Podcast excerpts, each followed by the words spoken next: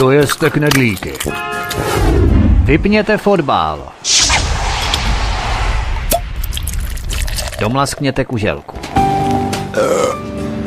A dokoukejte vaší oblíbenou telenovelu. Pátek od 19 hodin přichází smršť událostí a informační nácest. Informační nácest. Zapněte si svobodnou vysílačku. Ale zvukově utěsněte dveře i okna, aby vás neslyšeli sousedé. Mohou vás totiž udat za poslech proti evropské propagandy.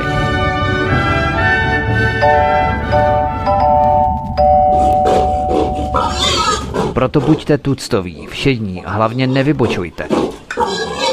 Pokud vystrčíte svobodně hlavu, nemilosrdně vás pokosí motorovou pilou.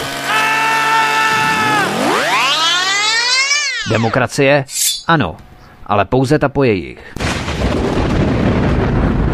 Proto zapalte svíčky, kupte pár plišáků a semkněte se s námi v boji proti bruselskému terorismu. Šéf-redaktor z pravodejského portálu Ironet.cz pan VK komentuje aktuální události posledního týdne na vnitrostátní i zahraniční politické scéně. Das ganze tschechische Volk eine simulantní bande. Zákulisní informace, které se nám vždy nemusí líbit. A komu tím prospějete, co? Geopolitické analýzy, rozvědky, zpravodajské služby. Buďme napřed ve vnímání informačního pole řídících mocenských procesů. Mocenský tenzor je neúprostný. Máte zaseknutý kompas na západ? Každý pátek od 19 hodin si k nám přijďte pro nový, protože nám funguje na všechny čtyři směry.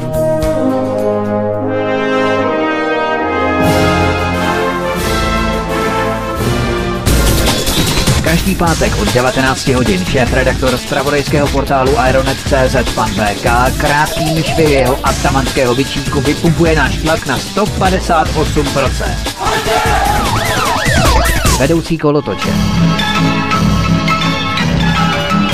Ve společném programu na svobodném vysílači CS. CS. CS.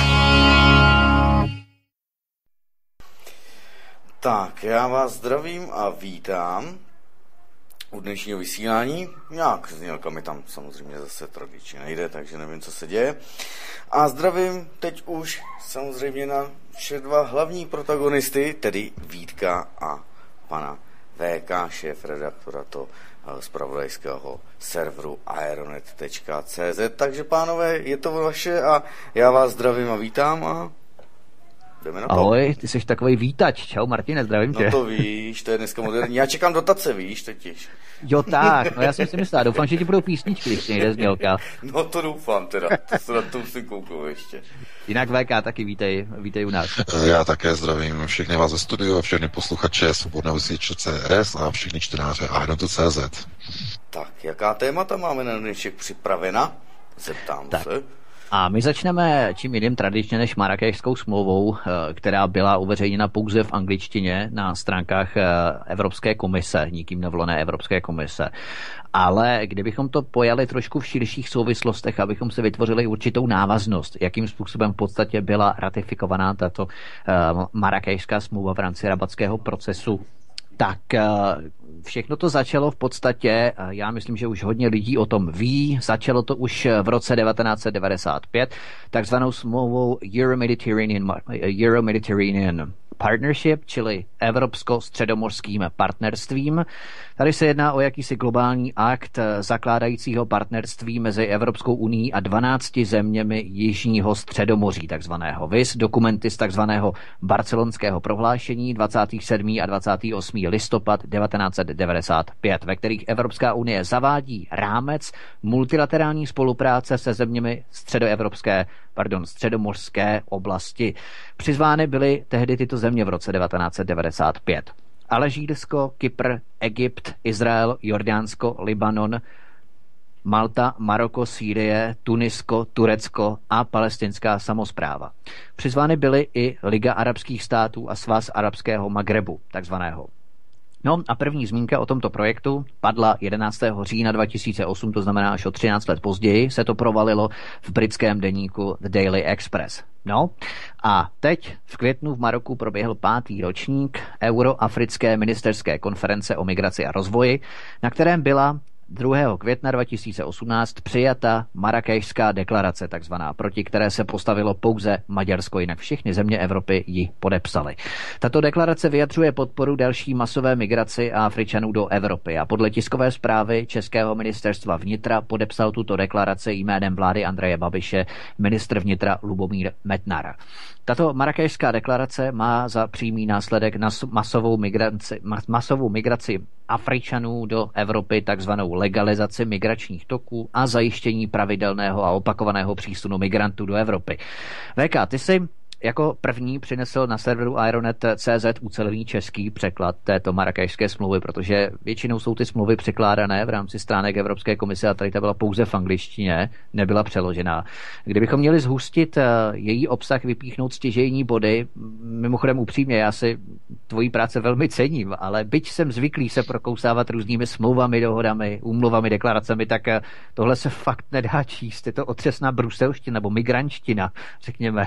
Jo. Tak eh, kdyby si měl schrnout eh, základy té marakešské deklarace, jaké pasáže bys považoval za nejkritičtější? Tak ten dokument je psaný právnickou angličtinou, takže i překlad do češtiny odpovídá českému právu, to znamená takzvanému, oni tomu říkají e, právní mluva, proto tam vidíte velmi neobvyklé české slovní výrazy, jako jsou gerundia, přechodníky a tak dále. E, já jsem se snažil ten překlad udělat tak, aby byl co nejpřesnější. Mm. A e, celý dokument je de facto, nebo je možné ho zahrnout nebo zarámcovat do pěti hlavních bodů, takzvaných domén, z nichž tedy první doména je nazvána rozvoj přínosů migrace a řešení základních příčin ne, eh, ne, nepravidelnosti migrace a nuceného přesunu. Eh, druhá oblast je legální migrace a mobilita. Třetí ochrana, azyl. Čtvrtá předcházení a boj proti nelegální migraci, pašování migrantů a obchodování s lidmi. A pátá oblast je návrat, zpětné přebírání a opětovné začlenění eh, migrantů. Eh, pokud si ten dokument na Aeronetu, kde ten překlad je publikovaný, pokud si ho přečtete, tak zjistíte, že to, k čemu se zavazují evropské státy spolu s africkými zeměmi, je de facto e, migrační manifest, který v následujících letech a v rámci e, programu OSN nazvaného Agenda 2030 má přemístit obrovské miliony a miliony migrantů a celé africké národy do evropských zemí. Celé národy. To není o tom, že eh, v tom dokumentu, když se podíváte, není tam jediné slovo o válkách. Není tam jediné slovo válka, war. Nikde. Hm? Protože už eh, globalisté v tomto dokumentu už si vůbec nehrají na to, nebo e, na záminku toho, že je třeba přijímat v Evropě migranty, protože utíkají před válkou. Už si nehrajou na to. Už e, odhodili masky a v tom dokumentu už se jasně mluví jenom o e, příčinách, takzvaných příčinách migrace, mezi které patří ekonomicky nestabilní a těžká situace v afrických zemích a změny klimatu. Ano, klimatu, no. To znamená, termonukleární výkon slunce se zvyšuje, začnou probíhat ty procesy, o kterém, eh, nebo o kterých já píšu v jiných článcích, které se týkají syndikátu, eh, budou probíhat změny, klimatické změny, na které ovšem nemá vliv a ekonomický výkon a průmysl na planetě Zemi nemá, nemá žádný dopad. Eh, to jsou jevy, které mají nad nebo mimo planetární charakter a lidstvo nemůže jakýmkoliv způsobem tyto Eh, nové projevy, klimatické projevy nějak ovlivňovat, nemůže jim zabránit, maximálně se může snažit zmírnit jejich dopady, jako je například e, rozprašování určitých chemických prvků na takzvané globální stmívání e, za použití oxidu stříbra, to jsou takzvané chemtrails, to znamená zatemňování oblohy, aby na povrch planety nebo vybraných úseků nebo částí Evropy a rozvinutých měst, aby nedopadalo tvrdé sluneční záření v daných ročních obdobích. Tyhle ty procesy zkrátka ukazují na to, že migrace je objektivní proces, dokument, marakešský dokument to pouze potvrzuje, ale to, co je na tom děsivé, je, že tento projekt je dlouhodobě plánovaný už od poloviny 90. let. To znamená, že tyto dlouhodobé procesy byly zahájeny už v době, kdy se teprve mluvilo o tom, že existuje něco, jako je globální oteplování, kdy se eh, kšeftovalo s emisními povolenkami a eh, kdy teprve začínal nebo začínalo naplňování takzvaného kyotského protokolu počátkem 90. let.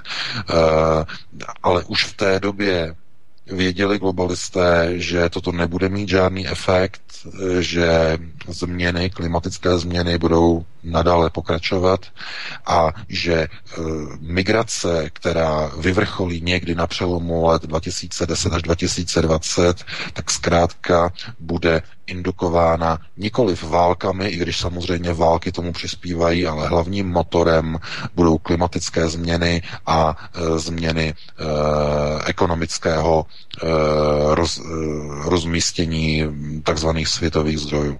V dnešní době světové zdroje jsou těžce koncentrovány v takzvaných západních zemích, to znamená většina kapitálu ze kterého následně můžou být stavěny podniky a takzvaně startován průmysl, tak eh, tyto všechny zdroje se nachází pouze v rukách západních bankéřů, západních zemí. Kdybychom měli být přesnější, v rukách eh, takzvaného světového chazariátu. A eh, z jakého důvodu tedy zbytek světa žije za dva nebo za tři dolary? Mm, jedna ze zemí, která brzy má ambici dokonce předehnat Čínu v počtu obyvatel. Indie eh, je země, kde lidé žijí za jeden, za dva dolary na týden. Eh, takže toto nerovnoměrné nebo řekněme nevyvážené rozdělení životních podmínek a zejména tzv. v uvozovkách bohatství eh, vede k tomu, že globalisté se snaží v rámci těchto těch projektů, jako je Agenda 2030 nebo Agenda 2050, což je dlouhodobější proces, tak se snaží eh, bohatství zemí, ze západních zemí odebrat a přerozdělit ostatním národům, ostatním etnikům, aby byla zachována na celé planetě Zemi takzvaná eh, biologická diverzita.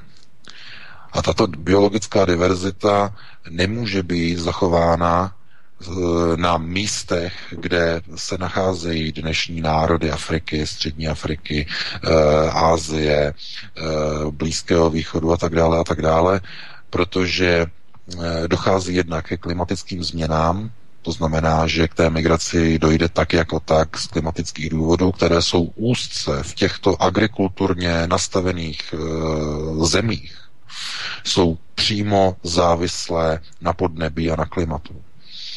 V zemích jako je Afrika nebo Střední Afrika eh, veškerý průmysl je zcela zanedbatelný, buď se tedy eh, těží pouze nějak, některé suroviny, nerosty, většinou zahraniční západní společnosti těží ropu, nerosty v afrických zemích a tak dále, ale jinak v těch zemích není žádný průmysl a jediný způsob obživy je tam zemědělství poměrně na primitivní úrovni.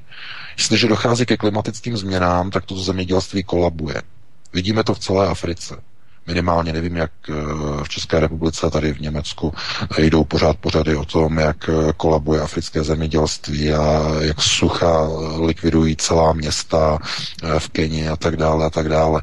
Takže opravdu dochází ke klimatickým změnám a mm, nedostatek potravy a nedostatek jídla vede lidi k migračním vlnám ty migrační vlny směřují směrem na sever, to je přirozený objektivní proces, e, kumulují se v takových zemích, jako je Libie, jako je Egypt, jako je Maroko, Tunisko, a následně míří do bohatých zemí přes středozemní moře e, směrem na sever kde očekávají tyto miliony migrantů de facto přežití, protože v jejich prostorech už přežití není. A z mnoha důvodů. Tím jedním důvodem je, že dlouhé dekády a dekády západní společnosti, těžařské společnosti, ale i neziskové organizace, místo toho, aby pomáhali budovat průmysl, tak nalévali a nasypávali do těchto nerozvinutých zemí obrovské peníze, které mizely v jakési prázdné jámě, prázdné díře. Nejlepším příkladem je program, který ještě za Eh, Billa Clintona eh, rozjela americká organizace pro podporu a rozvoj eh, afrických zemí a byla to akce, kdy vybírali peníze na vlastně zlepšení situace v zemích rovníkové Afriky. Bylo vybráno něco přes půl miliardy dolarů, dolarů zdůraznuju, poměrně velká částka. A mělo to být určeno na Eh, vlastně podporu školství v několika zemích. Mělo to být určeno na rozvoj průmyslu, nicméně ty peníze e, zmizely a byly rozdroleny e, v různých projektech a grantech, které nemali, nemají a neměly naprosto žádný efekt. To znamená, ty země, ty země zkrátka, protože ta částka která se vybere, i kdyby to nebyla půl miliarda, kdyby to bylo 10 miliard dolarů, je to málo na celou Afriku to nestačí. Takže vy můžete, vy máte jednu možnost. Když se na to podíváte z pohledu, řekněme, já nevím, nějakých architektů, kteří se snaží vyřešit určité problémy, které jsou v Evropě. Evropa eh, geneticky degeneruje. A teď to není myšleno nějak eh, pejorativně, jako nadávka, ale eh, degeneruje na, ú, na úrovni e, západního genomu. Tu degeneraci můžete vidět e, ve stále se rozvíjejících chorobách, které dříve před několika dekádami ještě nebyly. E, prudký nárůst alergií u novorozenat. Dříve to nebylo. Prudký nárůst nemocí, které ještě nedávno byly naprosto zanedbatelné.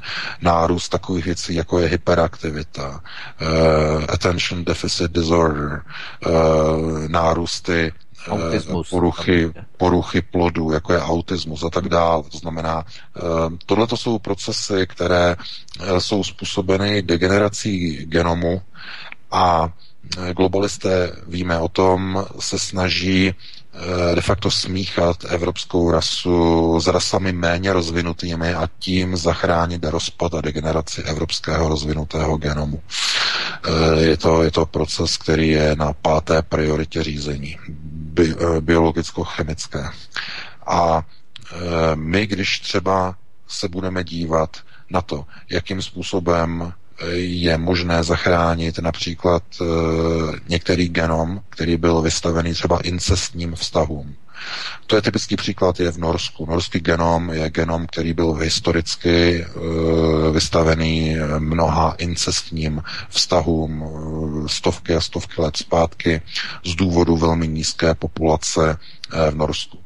Norové a Norské království dneska se to snaží zachránit nebo eh, ex, zachránit existenci norské rasy tím, že se snaží ji mísit se slovanským genomem. Z tohoto důvodu bylo přijato rozhodnutí, že v rámci otevřené společnosti v Norsku eh, bude nastavená velmi otevřená náruč migraci. S tím začaly norové, mimochodem v Evropě. A tím, že bude eh, otevřená migrační náruč, tak budou do země eh, proudit lidé z chudších oblastí, především z východu, eh, tedy ze slovanských zemí a dále z Ázie, protože je arabský genom může zastavit vlastně rozpad a degeneraci takzvané árijské rasy nebo norského genomu, jak chcete. A Tohle, o čem hovoříme, to je de, facto, nebo to jsou de facto hlavní principy a teze už na úrovni e, genetického inženýrství. A problémy, které řeší velké země, které řeší velké šlechtické rody, ať už je to britská královská rodina, nebo holandská, dánská a tak dále, tak všude vidíte, že ve všech zemích, kde vládnou šlechtické rody, to znamená konstituční monarchie, Švédsko, Velká Británie, Holandsko, Dánsko. Ve všech zemích je otevřená náruč migraci. Naopak v zemích, kde šlechta nevládne, země střední Evropy, eh, Polsko, Česká republika, Maďarsko a tak dále, eh, je podpora migraci naprosto minimální. Je to z toho důvodu, že šlechtické rody v Evropě vědí, co je procesem migrace, záchrana západního genomu. To znamená, šlechtické rody se snaží de facto podporovat migraci, protože vědí, že tím je zachraňován genom. I když dochází k likvidaci kultury. Je to proces výběru uh, hořící ruky a druhé ruky, uh, kterou strčíte do mlátičky. To znamená, kterou ruku obětujete. Ta, která vám hoří, anebo tu, kterou vám drtí mátička. E, zase, nelze se na to dívat z pohledu jedno je lepší, druhé horší, je to zkrátka volba. A e, západní společnosti a západní civilizace řeší tento problém nasunováním migrantů a proto i tady v Německu a v dalších zemích můžete vidět, že to opravdu funguje, protože pokud jde o kompatibilitu takzvané západní rasy a cizích etnik, eh, pokud mluvíme tady o Arabech, o Černoši a tak dále, eh, tak bílý genom minimálně u žen eh, je přitahován opačnou rasou.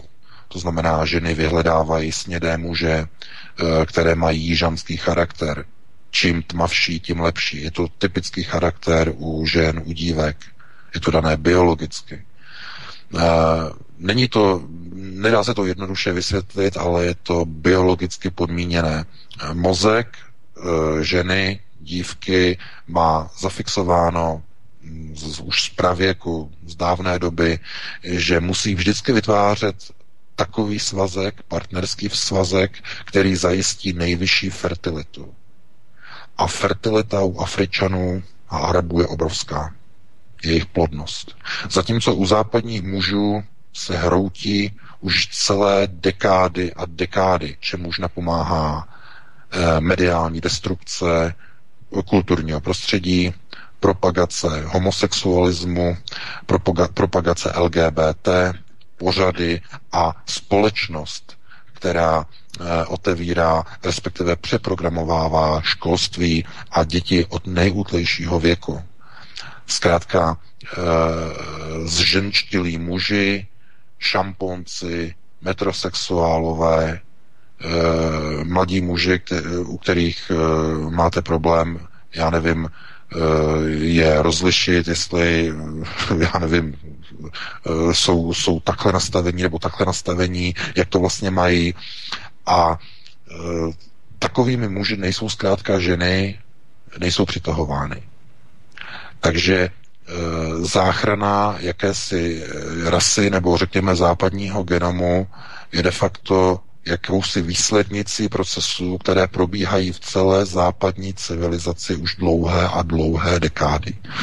A Marrakešská deklarace je de facto vyústěním těchto procesů. To znamená, nikdo už se neptá občanů v České republice, na Slovensku, Maďarsku. No v Maďarsku ano, protože tam si zvolili jinou vládu než v ostatních evropských zemích. Ale v Polsku a v dalších zemích a, e, Evropy se nikdo z politiků už neptá vlastních občanů na souhlas těchto procesů, protože o nich už je rozhodnuto jednak velmi dávno a za druhé na názory občanů se nikdo neptá, protože nikdo o ně nestojí. Z tohoto důvodu i ten dokument byl dlouho utajován, je jenom v angličtině k dispozici na serveru Evropské komise eh, a politici okolo něho našlapují a chodí jako okolo odištěného granátu. Nikdo o něm nechce mluvit, nikdo se k němu nechce přiznat. Když náhodou někdo přivede řeč na Marrakešskou deklaraci, tak okamžitě začne křik, že nikdo s tím nemá nic společného a tak dále a tak dále. A když se zeptáte politiků, aby řekli, kde je ten dokument, tak oni řeknou, že ten dokument nemají k dispozici. Jak několikrát zopakovali v médiích čeští politici, kteří mají blízko k tomuto dokumentu. No a je to pravda, nebo ještě donedávna to byla pravda, protože ten dokument zkrátka vyběhl na veřejnost až teď, schovaný eh, v angličtině na serveru eh, Evropské komise. Takže teď eh, díky vlastně mému překladu tak mají čtenáři v České republice možnost vidět, o čem vlastně je celá Marrakešská deklarace. Takže já bych to teď jenom trošičku velmi rychle přejel, co vlastně v tom dokumentu je, Začal bych tím prvním, a to je rozvoj přínosů migrace a řešení základních příčin nepravidelnosti migrace a nuceného přesunu. Eh, je to takzvaná doména, doména nebo oblast číslo jedna v rámci eh, daného manifestu nebo v rámci dané deklarace. Eh, tahle ta doména, tady ta oblast de facto hovoří o tom, že migrace má být pravidelná. O tom mimochodem se píše vlastně v tom prvním odstavci, že e, cílem agendy pro udržitelný rozvoj do roku 2030 je podle bodu 10.7 usnadnit řádnou, bezpečnou, pravidelnou a odpovědnou migraci a mobilitu lidí, včetně provádění plánované a dobře řízené migrační politiky. Z tohoto jasně vyplývá, že nehovoří se nikde už o tom, že migrace je důsledkem válečných epoch, důsledkem válečných vřav. Ne. Hovoří se o migraci jako o procesu a jako o systému řízení. Tohle je to nejzásadnější a nejklíčovější. Ten dokument odkopává celou situaci v celé Evropě s migranty.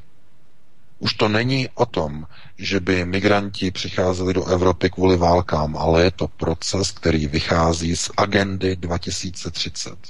To znamená, migranti e, z Afriky a z arabských zemí budou proudit do celé Evropy a v rámci jednotlivých procesů takzvaného rabatského protokolu budou překreslovat demografickou mapu jednotlivých evropských zemí v rámci takzvaného akčního plánu eh, Valeta.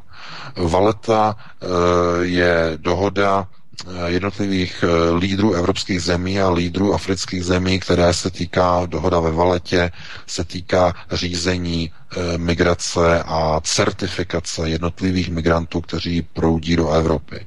Proces Valeta hovoří de facto o tom, že e, všichni migranti mají nárok na azyl bez ohledu na svůj status, což je mimochodem také uvedeno v Marrakešské deklaraci, když to přečtete. Mluví se tam o tom, že bez ohledu na, na status má být poskytnutý azyl migrantům.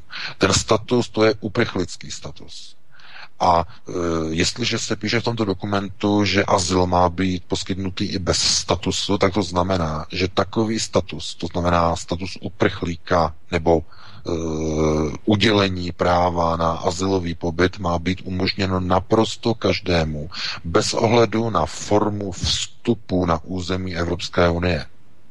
To znamená, vy, když jako turista vstoupíte, já nevím, letíte ze Spojených států a vstoupíte, jste američan a v rámci e, šengenského prostoru přiletíte na území e, evropského státu, e, tak získáváte status turisty. Máte turistický status. Dostanete razítko e, na checkpointu a jste turista. To je váš status. Ale když status nemáte, tak to znamená, že jste přišli do evropského prostoru bez dokumentů, mimo hraniční přechod, eh, bez razítka a nemáte status. To jsou typičtí migranti tedy. A právě tento eh, proces eh, v rámci takzvané valety, potažmo rabatského procesu a okopírovaného do Marrakešského akčního plánu pro léta 2018 až 2020 ukotvuje nárok všech migrantů na získání azylu bez ohledu na jejich status rovná se bez ohledu na formu vstupu do Evropské unie. Jinými slovy, nelegální migrace už nebude nezákonná. Kdokoliv, kdo se v Africe, i kdyby to byla celá Afrika, celá populace Afriky, když se kdokoliv rozhodne utéct a migrovat do Evropy, nikdo takové migranty nemůže zadržovat, nikdo je nesmí dávat do vazby, nikdo je nesmí obvinit z nedovoleného vkročení na území Evropské unie, nikdo je nesmí obvinit z překročení šengenské hranice, nic. Naopak, jednotliví signatáři Marrakešského protokolu se zavazují k tomu, že těmto lidem naopak poskytnou všechny benefity a veškerou podporu v rámci Marrakešské deklarace. No, a pod tento dokument se přímo či nepřímo podepsali všechny členské země Evropské unie s výjimkou Maďarska. Zajímavá kauza, teď jenom odbočím, je otázka podpisu ze strany Slovenska. Protože o tom už včera jsem četl články na slovenských serverech, že se k tomu vyjadřovalo vedení eh, nebo zástupce slovenské vlády v médiích, který k tomu říkal, že eh, nikdo za Slovenskou republiku nebyl přímo na jednání, nebyl v Marrakeši přítomen, ale ten dokument už byl před chystán v rámci evropských negociačních procesů, v rámci rabatského procesu. To znamená, již byl dopředu podepsán. A kdyby někdo chtěl vyslovit souhlas, eh, ne, eh, tak to nemá žádný vliv, protože už je to odsouhlasené. O to vůbec nejde. Ale pokud by někdo chtěl vyslovit nesouhlas, tak musel se dostavit 2. května do e, Marrakeše a tam vyslovit jménem vlády dané země nesouhlas s tímto memorandem, respektive s touto deklarací. A to učinil pouze jeden jediný zástupce, minister zahraničí, pan Shorty, doufám, že to říkám správně maďarsky, eh, minister zahraničí Maďarska. Všichni ostatní ministři vnitra, zahraniční věci a tak dále, všech ostatních evropských zemí dokument podepsali a pokud nebyli přítomni na zasedání v Marrakeši, tak ani proti tomu ex post e, nepodali žádný protest a tím je deklarace platná, nebuď byla již dopředu schválená v rámci evropských negociačních procesů. To znamená, byla podepsána dopředu a odsouhlasena dopředu rovná se podpis již není potřeba od daných zemí, které schválili negociační proces.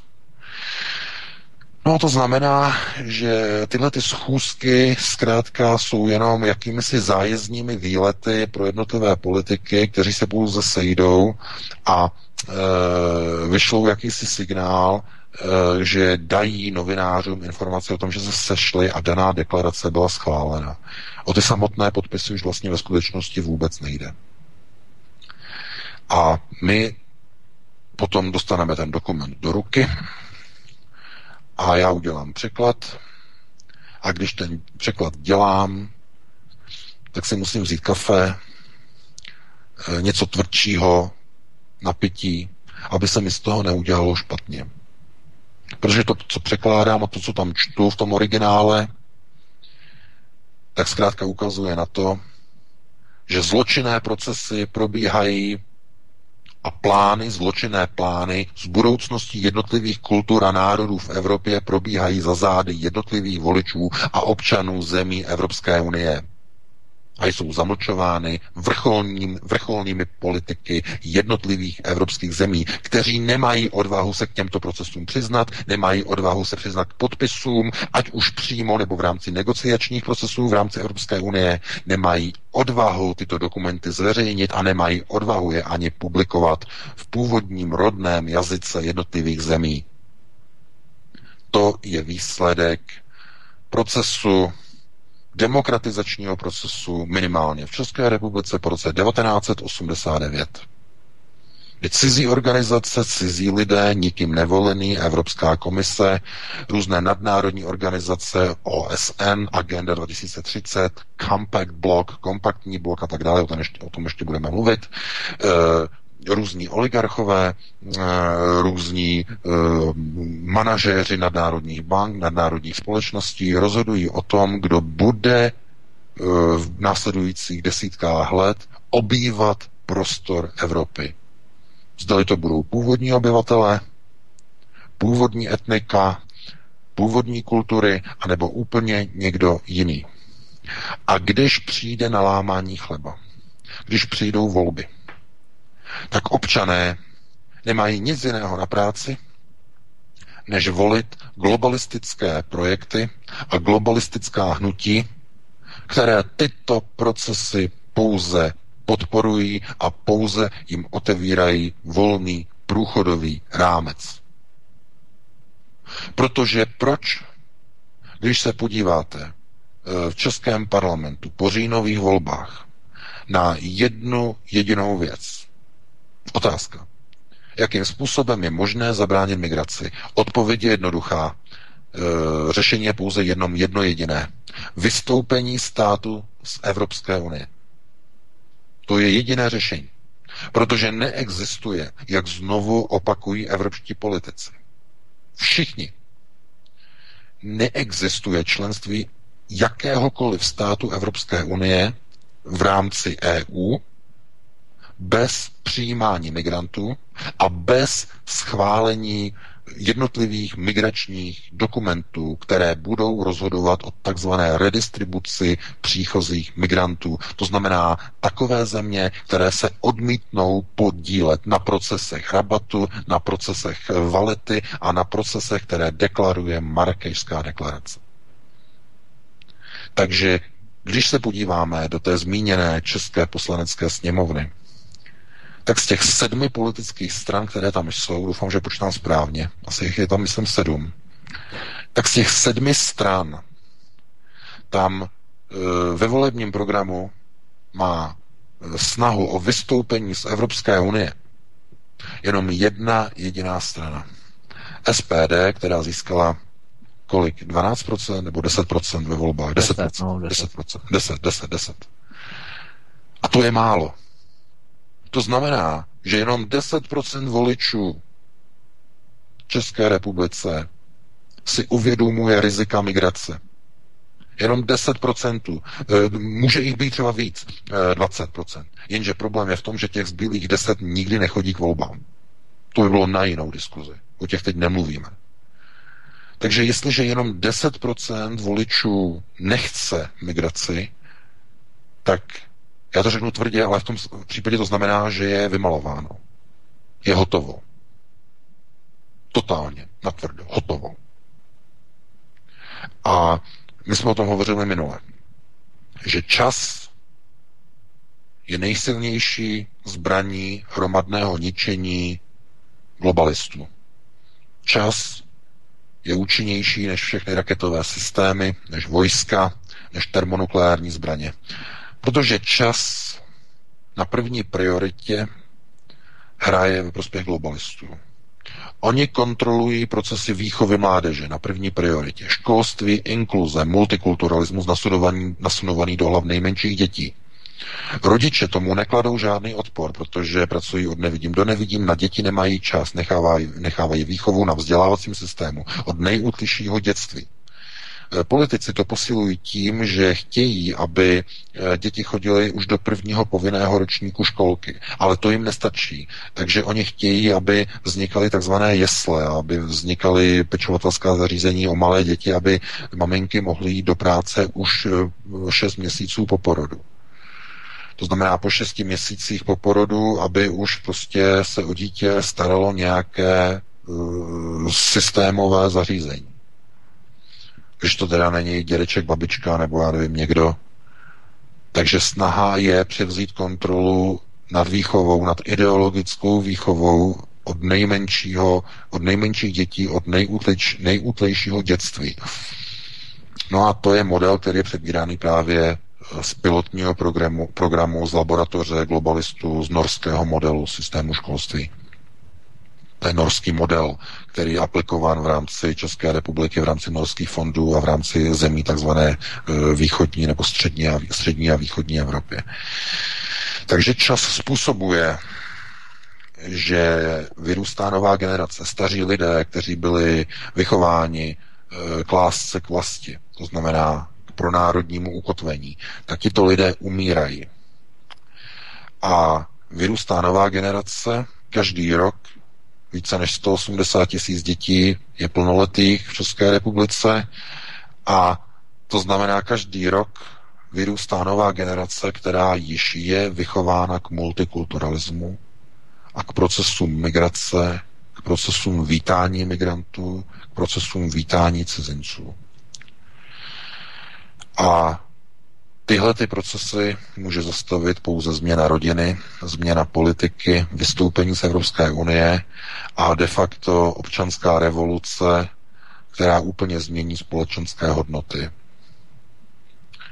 A to je běh na dlouhou trať, trať je to běh e, se zaťatými pěstmi a se zaťatými zubmi, nebo zuby a překousávání tolika věcí, eh, které se lidem nebudou líbit, jako je schudnutí, jako je eh, oslabení koupěschopnosti, jako je izolace trhu, jako je izolace hranic, eh, ochrana proti migrantům, nové budování bariér proti nebezpečné migraci, nové oddělování ochrany národních zdrojů od těch globálních, návrat de facto do systému centrálních ekonomik.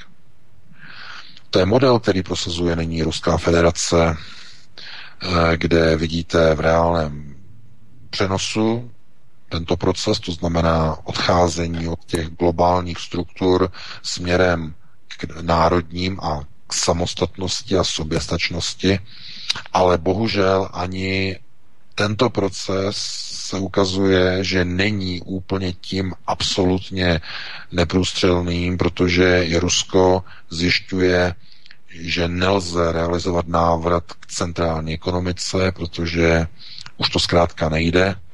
Země musí vytvářet jiná globální spojení, která jsou globalizovaná, ale na jiné úrovni, než je systém západního držení moci v rámci systému Pax Americana. E, takže pro Českou republiku minimálně dokument Marrakešské deklarace přináší e, jenom otevření očí a zjištění, že už je v mnoha ohledech vymalováno. A s tím, jak budou probíhat další a další volby, bude vymalováno ještě víc, protože každý další rok budou vyrůstat další a noví a noví voliči, kteří byli vychováváni v systému už nového globalizovaného českého a multikulty inkluzivně nastaveného školství, kde děti jsou od malička vychovávány k uctívání Evropské unie, k uctívání Severoatlantické aliance a k uctívání migrace a jiných etnických kultur, jiné barvy pleti a tak dále a tak dále.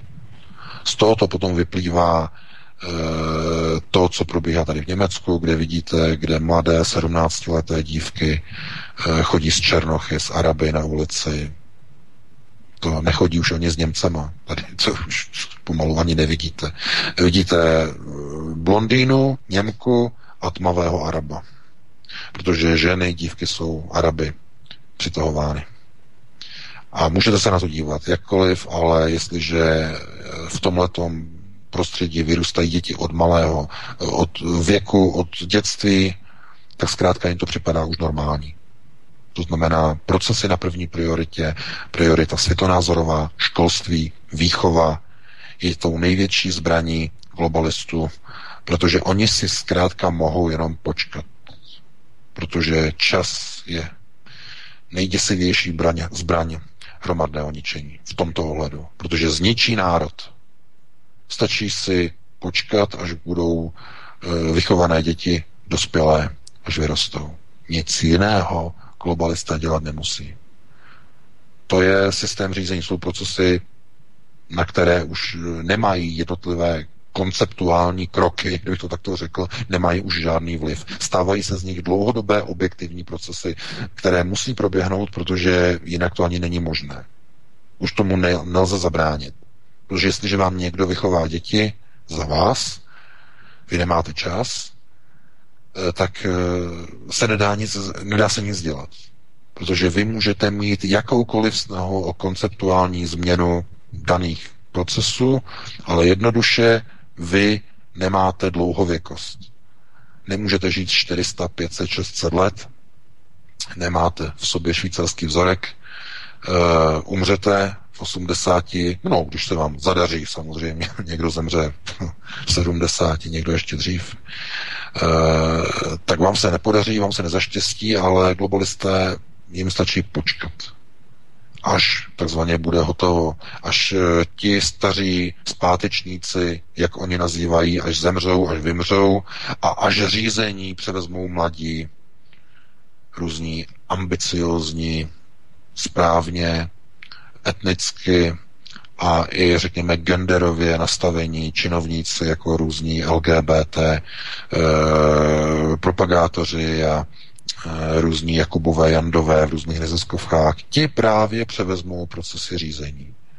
No a pokud tomu chcete zabránit, tak musíte chodit k volbám, ale musíte volit někoho jiného, než kdo zvítězil v volbách v České republice na podzem. Musíte volit někoho úplně jiné. Musíte volit pro národně. A problém je v tom, že my to můžeme opakovat na alternativě od nevidím do nevidím, ale oni, když potřebují tak oni vytvoří nějaký dezinformační pořad, natočí někde v rozhlase, v médiích, v české televizi e, nějaký pomlouvačný pořad, kde vás onálepkují a zase vám nasadí psí hlavu a zase vás označí za proruský e, médium nebo já nevím, za nějaké, za nějaké konspirační. A de facto vás zatlačí zase do toho renku, zase do toho kouta, že lidé, kteří vás podporují a kteří vám věří, tak s vámi zůstanou samozřejmě, ale e, tohleto nálepkování a labelování způsobuje zkrátka to, že eh, dochází k polarizaci společnosti a ta společnost, ta většinová společnost se vlastně staví na stranu globalizace, když teď mluvíme o České republice. Na rozdíl třeba od Maďarska, to je zajímavé. Maďaři jsou ostře proti globalizaci, jsou ostře proti Evropské unii, jsou ostře proti takovým organizacím, jako je Sorosova Open Society Foundation, která skončila minulý týden eh, v Maďarsku, odešla. A proč to nejde v jiných zemích?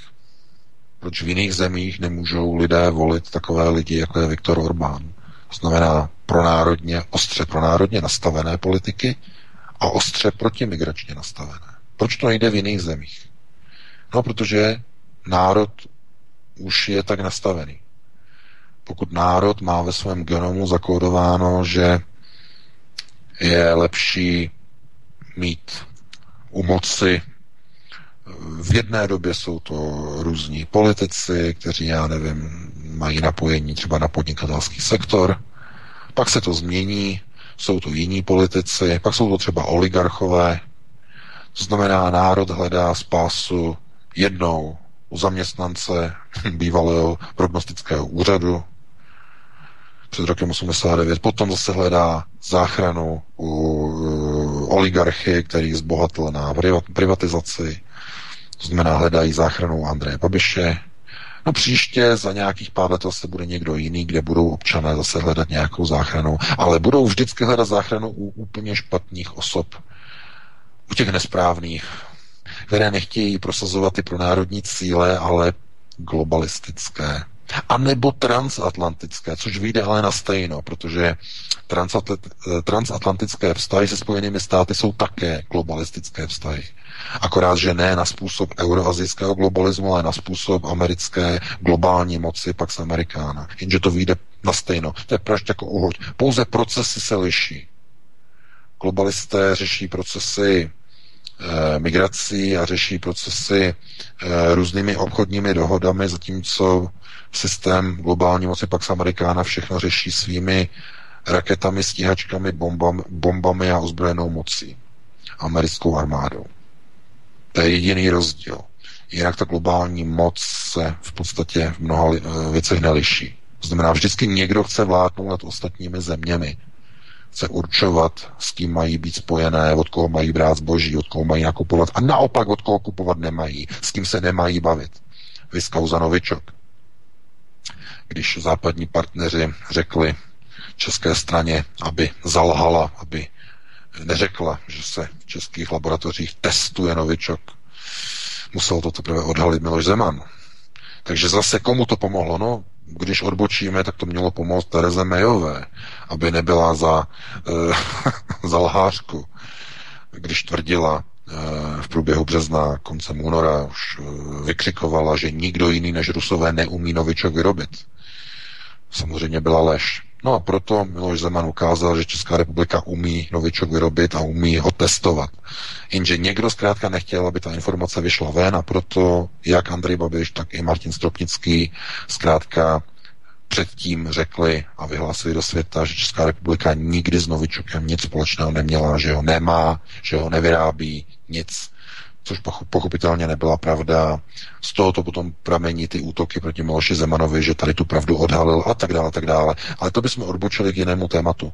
Já bych to teda jenom ukončil, protože jsem tím v podstatě vyplnil celou hodinu. Vrátil bych ti slovo Vítku, aby si také tomu něco řekl a předpokládám, že e, budeš mít tomu také e, svoje slova a e, dali bychom si potom přestávku.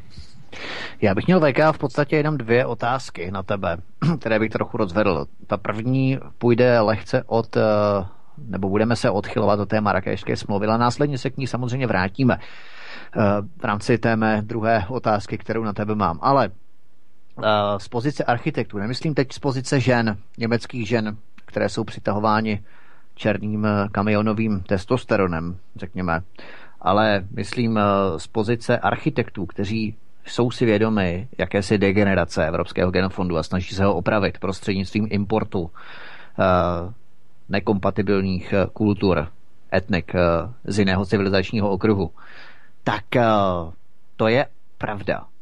Ale z jejich pozice architektů oni musí vědět, protože máme tu třeba doktora Nikolaj, Nikolaje Senelse, což je dánský psycholog. A Nikolaj Senels se v dánských věznicích věnoval výzkumu příčin muslimské kriminality a také mimo, mimochodem zmíněnému fenoménu incestu. Manželství mezi blízkými sestřenicemi, bratrancemi a tak dále. A on přinesl velmi katastrofální výsledky. Tato praxe probíhá v muslimském světě, to všichni víme, po 50 generací, 14 let od doby Mohameda. A masivní inbreeding v této muslimské kultuře způsobil prakticky nevratné poškození muslimského genofondu, včetně rozsáhlých škod na, řekněme, inteligenci a duševním a tělesném zdraví. Podle Nikolaj, Nikolaje Senelse je téměř polovina všech muslimů na světě imbredních. V Pákistánu se blíží 70% například, v Anglii je to u pakistánských přistěhovalců více než 50%, v Dánsku je počet imbridních pakistánských migrantů kolem 40%, No a ta čísla jsou stejně zničující i v jiných důležitých muslimských zemích.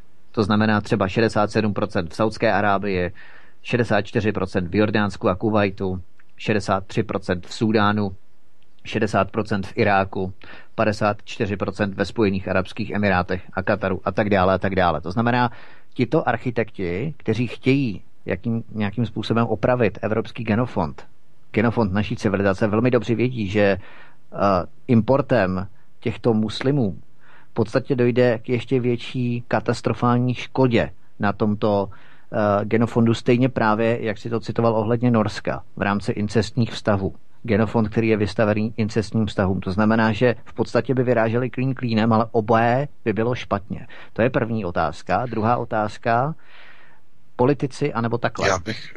No, no, no, povídej. Já bych nejprve, nejprve odpověděl. Pozor, eh, je třeba rozlišovat mezi inbreedingem a crossbreeding. Eh, crossbreeding mezi různými etniky eh, způsobuje v podstatě takzvanou no, můžeme o tom hovořit, jako supervizi a určité procesy repairmentu jednotlivých kompatibilních genů, které jsou poškozené v rámci jednoho genofondu. Kdybych to měl přirovnat hm, k ně, a například k uštknutí. To je nejlepší, to je nejlepší přirovnání. Pokud vás uštkne zmije, tak vy, když se chcete zachránit, nebo doktor, abyste nezemřeli, tak potřebujete protijet, antidotum, protilátku. Hmm. A musíte mít pochopitelně látku, která je opačného charakteru, to znamená působí jako supresor na původní jedové složky, ale sama o sobě je prudkým jedem. Co to znamená? Pokud vy byste nebyli uštutí hadem a píchli byste si antidotum, tak zemřete, protože se otrávíte, jako kdyby vás uštnul had. To znamená, nemůžete si brát protijed, když jste nebyli uštknuti. No a e, ten crossbreeding, to znamená jednotlivé kultury, které se míchají, tak proti sobě působí jako neutralizéry radikálů, které poškozují jednotlivé genofondy. De facto znamená, že v podstatě smíčením s evropským genofondem by se ten muslimský poškozený genofond způsobený incestními vztahy v podstatě opravil opravil, opravil by se jak ten arabský, tak by se opravil i ten evropský. Aha, je takhle. Jo? Mm, mm, Takhle. No. Nevěděl, no, ta genetika, to je, to je, to je taková, taková kouzla uh, zvláštního charakteru, jako v počítači, jako máte funkce and, or, sor. Jasně, jasně. Klasické bulánské funkce, to znamená 1, 1 dá 0, 0, 1 dá 1, 0, 0 dá 0. Jo, takže, takže e, trochu to má něco společného s počítači, když je to mnohem komplikovanější genového inženýrství. Do toho nebudeme zacházet, to bychom hmm. se dostali do velkých problémů.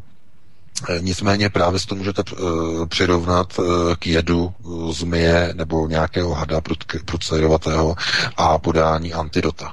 Takže ano, ono to má svoji logiku, má to svůj smysl, nicméně, když se podíváme na ten dokument Marrakeše, tak tam vidíme, že všude jsou tam reflektované hlavně dva body. Neutěšená ekonomická situace a klimatické změny. To tam je jasně zdůrazněné, že to jsou hlavní příčiny. Ano, je tam i bezpečnostní uvedeno, že i bezpečnostní důvody, znamená, že třeba někde je válka v té zemi, africké a tak dále, ale hlavně jsou tam zdůrazněny ekonomické a klimatické změny, které mají negativní průběh.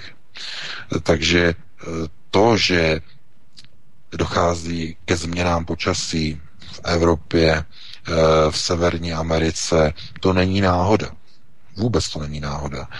A globalisté vědí, že ty procesy, které budou probíhat, tak povedou k suchům na jedných místech planety, zatímco na druhých místech planety budou obrovské a nikdy netr- nekončící a obrovské slejváky, eh, které povedou k erozi půdy, eh, k sesuvům půdy a tak dále a tak dále. Takže opravdu extrémy.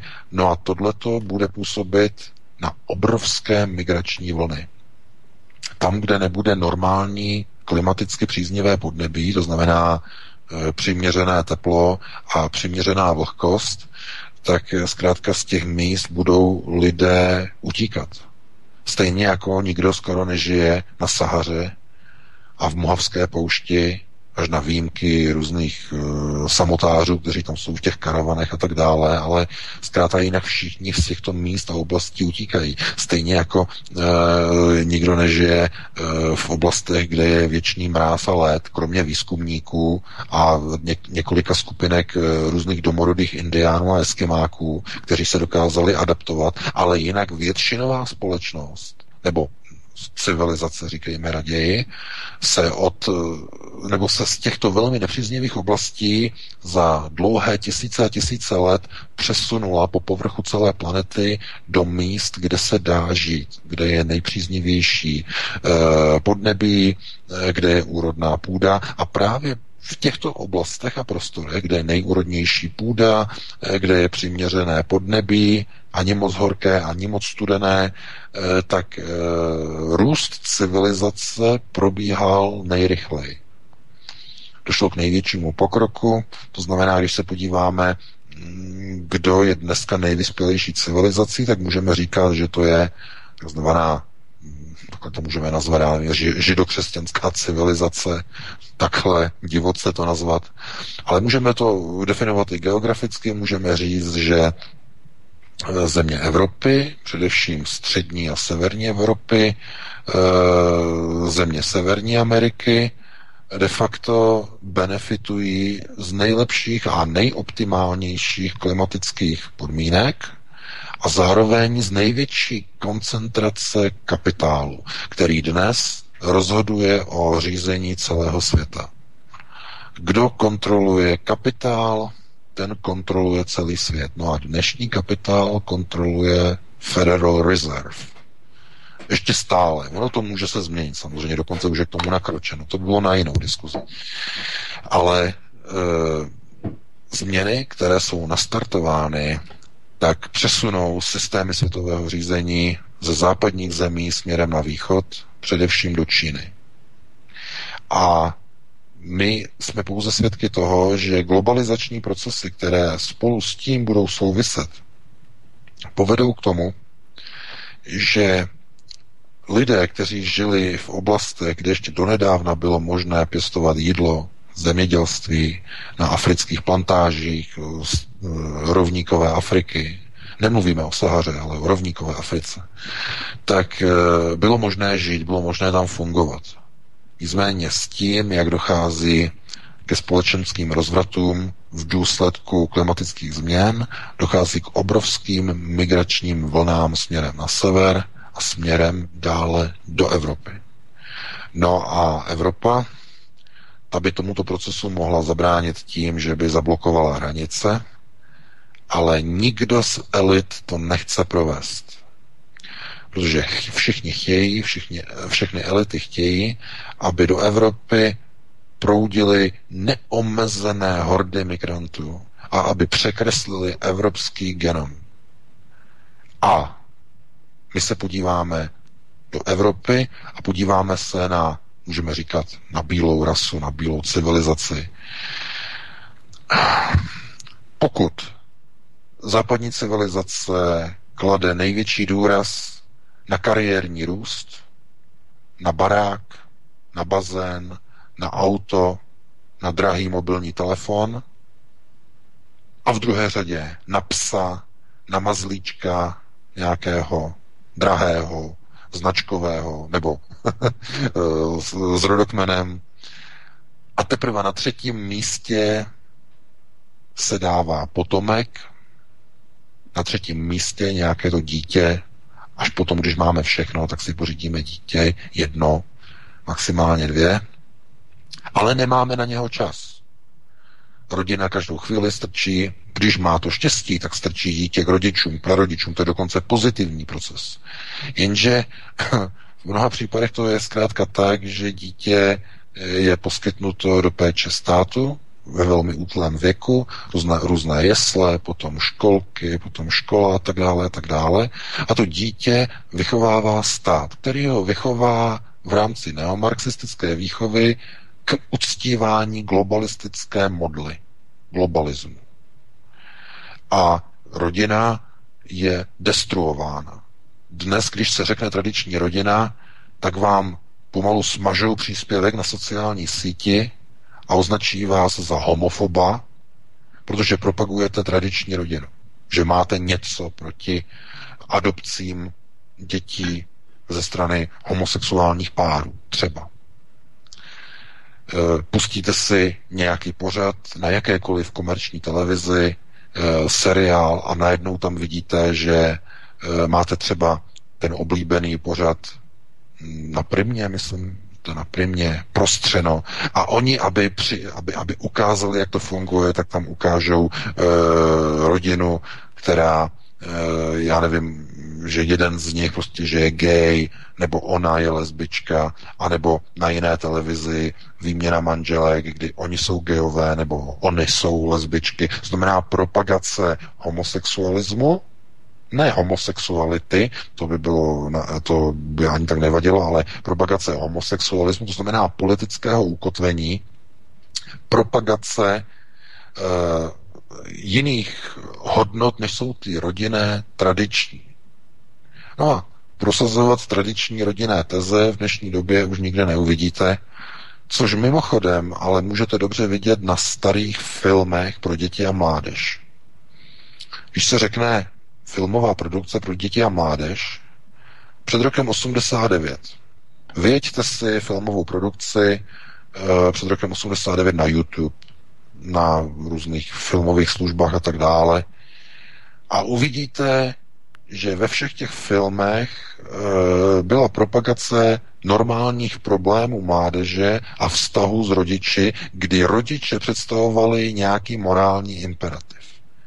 A udělejte střih a porovnejte to s dnešní produkcí pro děti a mládež. E, propagace homosexuality, metrosexualismu, Eh, kamarád kamarádi s kamarádem a oni dva jsou gejové, oni se mají rádi. Hm. Teď zrovna to natočila Česká televize, takový pořad pro děti a mládež. Teď jsem to viděl, jsem dostal na to odkaz, abych se na to podíval, že co všechno natáčí Česká televize. Chápete? No a tohle to potom vysílají malým dětem. No a malí děti to vidí a slyší to je ve škole a e, potom přiběhnou domů a pochlubí se a my máme doma, nebo řeknou, e, máme ve škole, máme tam kamarády a oni jsou gejové, já chci být taky gay, jo. a rodiče potom na to koukají, jako, jak mají na to reagovat a chodí potom k psychologovi. Bylo se pořád tady v Německu, že přišla dcera za e, matkou a že prostě, že má ráda prostě svoji kamarádku. Ona, no tak to je dobře, to je v pořádku a, a ona jí řekla, no ale víš, mami, já ji mám jako ráda jako takhle. A jak takhle? No jako, jako my jsme spolu měli jako, jako, jako milostný styk. 14-letá holka z 15 letou. A teď tam eh, byly eh, tyhle ty, eh, byl tam sociolog, byl tam dětský psycho, psycholog a teď vysvětlovali v diskuzním panelu, že jak je třeba na tady to reagovat a jak je třeba děti podporovat v, um, v uvědomění vlastní genderové identity. Socioložka to vysvětlovala tady na ARD v pořadu. Chápete? To, nad tím se musíte smát, ale to je proces. To je zkrátka součást procesu. Indoktrinace. Dlouhodobý proces. Řízení na mediální úrovni. No, takže my to musíme uzavřít, přetahujeme. Já bych jenom chtěl říct, že Marrakešská deklarace je dokument, který je třeba si přečíst, přečtěte si ho, je třeba ho šířit, šířit v e-mailech, na sociálních sítích a je třeba lidem a především rodičům otevírat oči, že tohle to jsou procesy, které budou probíhat a budou upevňovány, jestliže se nepodaří nastartovat vystoupení České republiky z Evropské unie. Honem rychle. Honem rychle. Než ti migranti přijdou. Kvota 20 tisíc migrantů je nastavená pro Českou republiku do roku 2021. Takže e, a někdo řekne, to je málo, to, co to je, to je nic. No já říkám, hm, to je, to je jedno malé české město. Větší, střední, 20 tisíc. No ale pozor, ta deklarace marrakešská ukotvuje právo na slučování rodin, respektive na e, právo na li, jedno z lidských, lidských práv, které, na které se odkazuje Marrakešská smlouva nebo deklarace, je e, právo na rodinu, na slučování rodin. Takže přijde jeden uprchlík no a přivede si sebou rodinu, která čítá 8 kousků, 8 lidí. 20 tisíc krát 8. No, 160 tisíc. No a 160 tisíc to už je poměrně velké město, si myslím. I na Českou republiku. A teď je otázka, kam ty uprchlíky e, nasunou, ty různé neziskovky, do jakých měst. No geto, jedno konkrétní geto to asi nebude, že by všichni byli v jednom místě, to ne, ale budou rozdistribuováni do jednotlivých okresů, e, bytové fondy e, budou vyčleněny, budou alokovány, soukromý sektor bude zaparticipován, aby se na tom finančně podílel, respektive aby na tom měl profit, Evropská unie na to v prvních rocích, v prvních letech přispěje nějakou částku a potom na to budou přispívat už jenom občané na tyto procesy. Takže pokud něco takového nechceme dopustit, tak v následujících předčasných volbách, které budou, myslím, v květnu příštího roku, to, takhle, nemusíte to brát ještě jako, že to je hotové, definitivní, ale ty informace, které přicházejí z hnutí ano, tomu naznačují. Takže e, podle toho je třeba se potom zařídit. To je důležité. A příští volby ukázat, že něco se změní. Něco se změní, že lidé si uvědomí, že je třeba něco udělat proti migraci, že je třeba vyvolat proces o vystoupení z Evropské unie. To je to zásadní, to je to klíčové. A když ne o vystoupení, tak alespoň o zásadní reformu, i když podle mého názoru Evropská unie je nereformovatelná v dnešní podobě, v dnešním nastavení a zvláště ne poté, eh, co tady eh, opět v Německu se uchopila moci Angela Merkel to znamená, ta bude budovat novou Evropu. Ona si zreformuje Evropu takto, k vlastnímu obrazu. To je něco jiného. To bude jiná reforma, kterou si raději ani za rámeček nedáme. Ale e, musíme to e, uzavřít, máme už 13 minut po 8 hodině, dali bychom jednu písničku a potom bychom se pustili na další pořad, e, teda na další, na další téma. Co říkáš, Vítku? Dobře, dobře, VK, já bych tě jenom poprosil, abys nějakým způsobem opravdu tady bylo, při konci té jedné písničky to většinou nestíháš právě ještě. My tady musíme ještě to trošku látat ve vysílání. Než já se směju v klidu. jo, tak... Když tak no, tam, to, já tady mám něco nachystáno. Jasně. Hele, tak eh, kolik to bude? Pět minut? Šest pět minut, minut, pět minut, ale jenom VK prostě, abys to stihnul, abys tady opravdu byl na konci té písničky. Jo, budu, budu, budu. Dobře, jdeme na Fajn. to. Tak, tak, tak, dámy a pánové, já vás tedy zdravím a vítám opět při tedy hovorech u Klábosnice se šéf-redaktorem z pravodajského portálu aeronet.cz, panem VK, který to společně komentuje tedy aktuální události uplynulého týdne s Vítkem. Jak se slyšíme, pánové? Ahoj, slyšíme se skvěle. Výborně. Výborně. To je výborné, že se slyšíme výborně.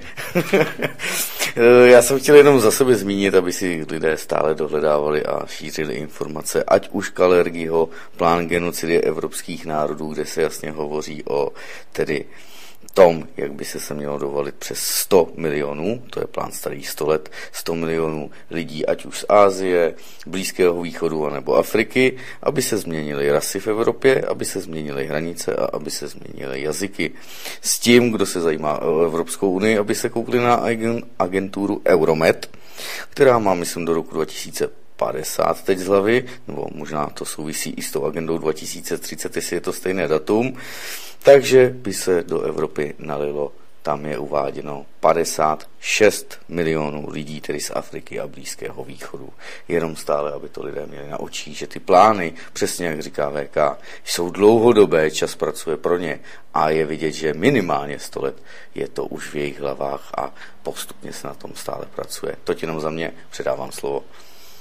Já bych se jenom zeptal VK, protože Martin u toho byl také svědkem. My tady máme každý týden vystoupení v neděli, pravidelně v neděli, v nedělních časech od uh, také 19 hodin Vladimír Vítová, pan Tichý Jaroslav Tichý z Aliance národních sil.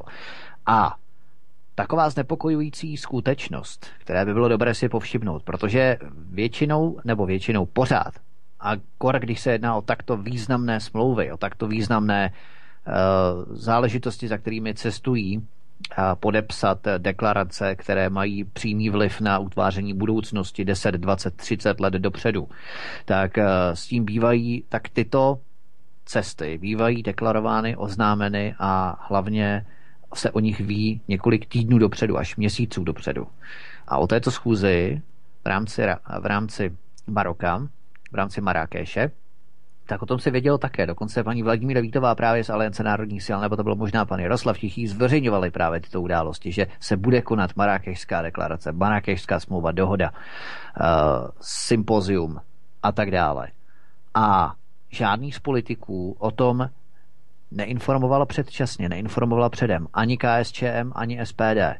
Teď všichni najednou sprásknou ruce, dělají, jak je to hrozný, že se to podepsalo, kdo to podepsal, Lubomír Metnar za ANO a tak dále. Bude se konat dokonce i nějaké slyšení v parlamentu, co jsem zaznamenal, i výbory, v podvýborech se o tom bude hovořit a tak dále. Pánové se ujednotí na tom, jak je to hrozné, což nevím, jestli se dá vůbec vyvázat ze smlouvy, kterou už jsme jednou podepsali, ale níž by to mělo nějaké důsledky na eh, Českou republiku, negativní následky a tak podobně, jestli je to vůbec možné, tak jak je možné, že ani jedna z politických stran, ani jeden politik, byť tyto zahraniční cesty jsou vedeny mnoho dní, mnoho týdnů, ba i měsíců dopředu, tak žádný z politiků o tom neinformoval předem.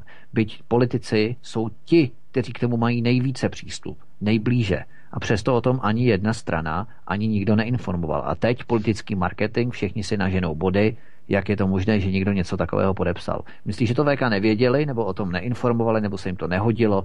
Jak je to možné? Já si myslím, že tohle je důsledkem toho, že mají úplně jiné starosti v těchto dnech a týdnech, než aby se zabývali o eh, jakousi deklaraci, na kterou stejně nemají vliv. No oni s tím starosti mají, uh, oni s tím starosti mají, ale oni, potom. Oni s tím, to je pouze, to je, to, to je marketingové postavení, je to nastavení vlastně marketingového no, jasně, využití jasně. určitého volebního problému. Já to můžu říct takhle. Uh, my jsme zveřejnili kauzu, teď odbočím velmi krátce, nebudu se zdržovat, eh, kauzu zahazování e-mailů českých občanů na serverech Zdenka Bakaly. Společnost Ekonomia provozuje freemailové služby, Centrum CZ, Atlas CZ a Volný CZ. No a e, v průběhu února, v polovině února jsme uveřejnili nálezy a informace a článek o tom, že tyto servery zahazují a nedoručují poštu, pokud dané e-maily obsahují jakékoliv zmínky zhruba na stovku serverů takzvané české a slovenské spravodajské alternativy. My jsme informovali e, skupiny poslanců Eh, jak ČSSD, eh, teda ne ČSSD, eh, SPD, KSČM, dokonce i dva vybrané senátory a odezva nebyla žádná. Nic, vůbec nic. Až za dva měsíce se to dostalo na jednání podvýboru poslanecké sněmovny eh, parlamentu České republiky, podvýbor pro média a svobodu slova. Začal se tím zabývat pan Leo Luzar z KSČM, který toto vytáhl na povrch a my jsme za to moc rádi, že se tím zač- začal, začala poslanecká sněmovna eh, zabývat, minimálně podvýbor, takže to je dobře, ale je to slabý. Protože jestliže se tím začne zabývat jeden, dva lidé, tři lidé, tak v tom podvýboru, tak to je málo. To je, chápete, nikdo jiný o to vůbec neřeší. A to je jednak způsobené tím, že mají úplně jiné starosti. SPD usilovala o vytvoření koaliční vlády na úrovni vlastní participace. To znamená, SPD chtěla, aby byla ve vládě s Andrejem Babišem, to nevyšlo. Eh, Andrej Babiš se bál, že by mu to rozbilo jeho vlastní hnutí. Díky bohu, když vidíme, co Andrej Babiš podepisuje, respektive co ano podepisuje, ano, díky bohu. Jo? Přesně tak, přesně tak. No ano, díky bohu, že na, na straně druhé, kdyby tam byla SPD, mohla by brzdit Andrej Babiš, mohla by mu no, to. uh, říkat tohle můžeš, tohle nemůžeš a on by, pokud by chtěl, aby mu vláda vydržela, tak on by musel prostě uh, dělat kompromisy. Teď nemusí žádné a tím, že bude mít u sebe ČSSD, která je proglobalisticky nastavená, tak teď to začne. Pokud to projde, pokud to referendum socialistů projde, že ano, že chtějí členové ČSSD do koalici a pokud komunisté podpoří e, Babišovu koalici s ČSSD i přesto, že hnutí ano a ČSSD včera společně deklarovali, že neustoupí ze svých požadavků na rozšiřování, e, navyšování počtu vojáků pro zahraniční mise pod hlavičkou NATO, s čímž mají komunisté obrovský problém a chtějí, aby toto nebylo v součástí programového prohlášení vlády. Takže jestliže i přesto, i přesto, když toto bude porušeno, eh, komunisté schválí a vyjádří svými hlasy důvěru e, této menšinové vládě Andreje Babiše z ČSSD, no tak to znamená, že budou socialisté spolu s Andrejem Babišem prosazovat tvrdou neomarxistickou globalizační politiku, s tím rozdílem, že budou lidem dál věšet bulíčky na nos o tom, jak nechceme přijímat migranty, ale na straně druhé v tichosti budou poslanci hnutí ANO v Evropském parlamentu jednomyslně zvedat ruce pro migraci a pro migrační kvóty, o tom jsme hovořili minule, a zcela jednomyslně bude i minister zahraničí eh, pan Poche z ČSSD bude prosazovat nasunování migrantů, který se vyslovil pro přijmutí migračních kvót. Ha, takže budou si notovat v rámci globalizace. To je naprosto jednoznačné. Takže kdyby to bylo jinak, kdyby tam byla SPD, tak by, těm, by tyto procesy blokovala a moderovala by je. Já jsem o tom hovořil už tolikrát, Říkal jsem o těch dlouhodobých procesech, jak probíhají, že nelze, nejde zvrátit, ale lze je moderovat. E, lehce kormidlem vlevo, lehce kormidlem vpravo, to znamená korigovat ten směr té lodi, aby to nebylo tvrdě mířené na ledovec a náraz. Jo, to je právě ono, že hm, Česká republika, pokud chce zůstat v Evropské unii, tak se nemůže vyvázat z migrace. To je nesmysl.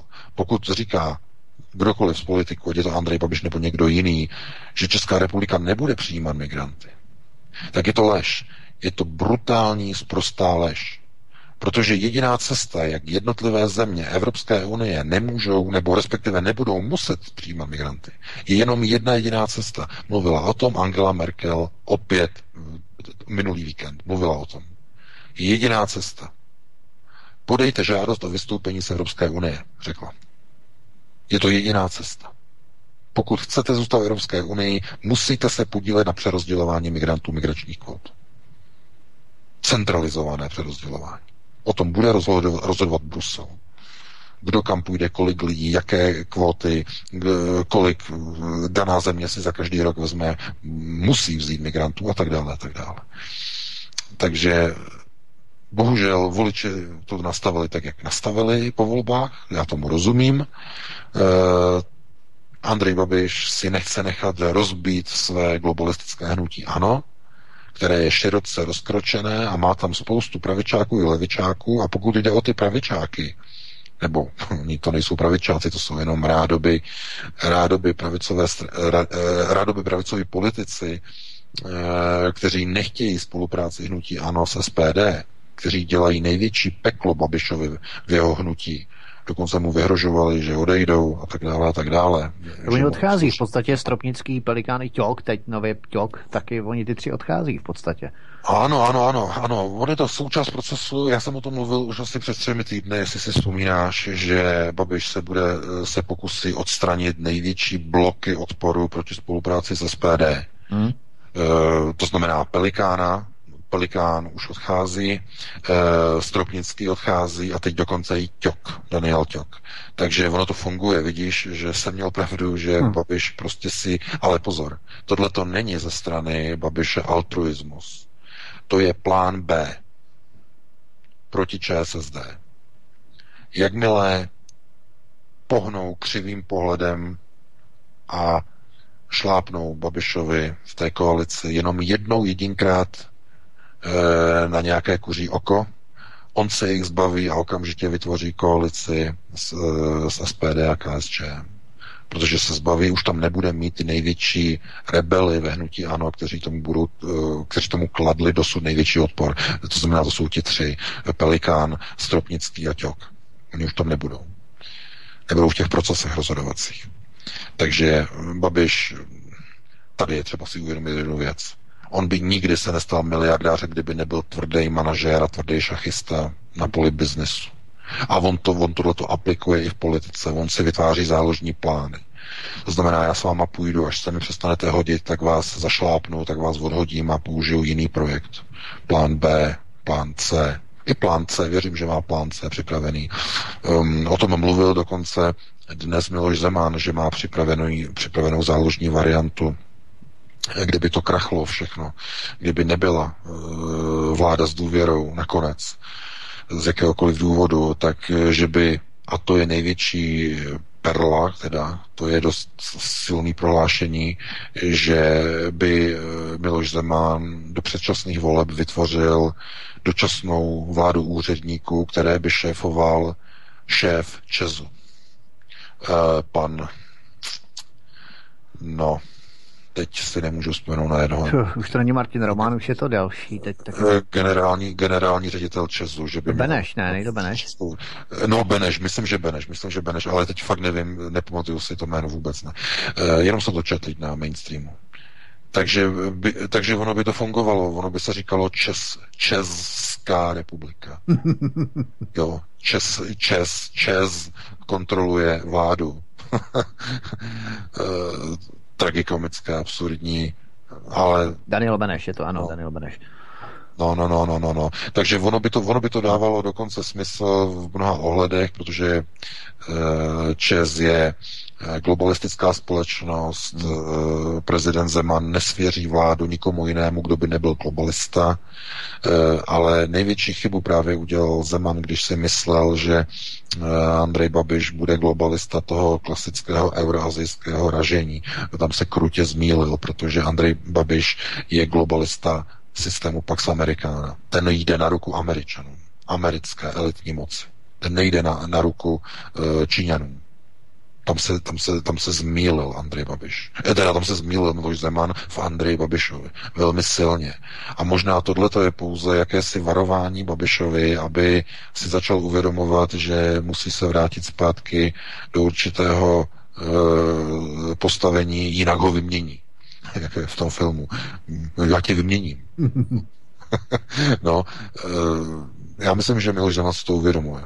Takže tohle je takový vzkaz, který ani není směřovaný eh, někam k médiím nebo k, eh, k veřejnosti, ale to je vzkaz vyslaný ze strany Miloše Zemana Andrej Babišovi, že když budou problémy, tak on místo něho Babiše jako premiéra jmenuje šéfa Česu v dočasné vládě. Eh, znova se tam mluví o Rusnokovi, že by tam mohl být prostě no, no, no prostě klasická tradiční jména z okolí jo, již dříve známých e, politických konstelací, které dosazoval Miloš Zeman do tady těch projektů e, dočasných vlád. Takže já bych to takhle jenom tady to téma ukončil a musíme se pustit na další téma. Vítku. Ano, určitě. A s tím souvisí další téma, protože dnes se na mimořádném jednání sešla rada Organizace spojených národů OSN pro lidská práva kvůli situaci na okupovaných palestinských územích. O tu schůzi mimochodem požádali palestinci a Spojené arabské emiráty. Mimochodem Hamas kromě Palestiny působí také ve Spojených Arabských Emirátech. To tak na okraj. Po totiž těch nepokojích, které vypukly a probíhaly v pondělí tento týden, 14. května 2018 na hranicích pásma Gazy, kdy byla přesunuta americká ambasáda z Tel Avivu do Jeruzaléma, palestinská samozpráva mimochodem stáhla, to je taky zajímavé, stáhla na protest z Prahy svého vyslance. Mimochodem to je taky otázka, jak může mít neexistující stát svou vlastní ambasádu, ale to jenom tak na okraj. Ale proč ho stáhli palestinci z Prahy? Protože Česká republika byla jednou ze čtyř zemí Evropské unie, z pouhých čtyřech zemí Evropské unie, které se účastnily té slavnosti přesunu americké ambasády do tel, eh, z Tel Avivu do Jeruzaléma. Kromě České republiky byly těmi dalšími zeměmi Rakousko, Rumunsko a Maďarsko. Proč myslíš, že tam ostatní země Evropské unie nešly nebo nejeli a zrovna tyto čtyři země, ano, neřadí se Evropská unie na stranu Arabů, Palestinců tím, že se rozhodla neuznat Jeruzalém jako hlavní město Izraele a naopak nepřiklání se Česká republika vedle těch okázalých gest nebo demonstrativního takového toho ujištění, jak se říká o naší lojalitě spojencům Američanů. Nejprve to byl Martin Stropnický, Karla Šlachtová, podpora úderu v Dumě v Sýrii bez mandátu Rady bezpečnosti OSN, potom Robert Pelikán, vydání Evgenie Nikulina a teď opět převládající vstřícný postoj České republiky diplomacie nebo diplomacie České republiky k americkému přemístění ambasády do Jeruzaléma. Zkup se nejprve eh, nejdřív tuto zahraniční politiku, než se přesuneme na vnitrostátní politiku pohledně Aspenu třeba, to můžeme taky probrat, když zbyde čas, tak eh, se to pokusme rozdělit, když to spolu všechno souvisí, ale Přesto eh, tě poprosím to zkusit eh, rozdělit teď na českou zahraniční diplomacii. Jakou roli na této geopolitické šachovnici, byť jsme plišákem, to každý ví a to je jasné, tak jakou roli tady hraje Česká republika ve směru k Izraeli, ve směru ke Spojeným státům? Slaďují hnutí ANO a ČSSD svou zahraniční diplomacii, která se stále těsněji přimyká k americkým neokonům, když sledujeme všechny ty kroky české zahraniční diplomacie nebo politiky? Pozor, tady vůbec to nemá nic společného se Spojenými státy. Eh, Praha je totiž propojená po peční šňůru s Izraelem. Eh, Praha je centra světového židovstva a Praha bude vždycky stát na straně Tel Avivu. A to, to znamená rovná se na straně Jeruzaléma. Rovná se na straně Židů. Vždycky za všech okolností. Protože eh, Česko je mekou židovstva v celé Evropě. Je to centrum židů. A nikdo si nemůže myslet, že země, která je kolebkou evropského židovstva, Česká republika, konkrétně Praha, eh, že by se někdy odklonila od svazku s Izraelem. Tohle nemá nic společného s Trumpem.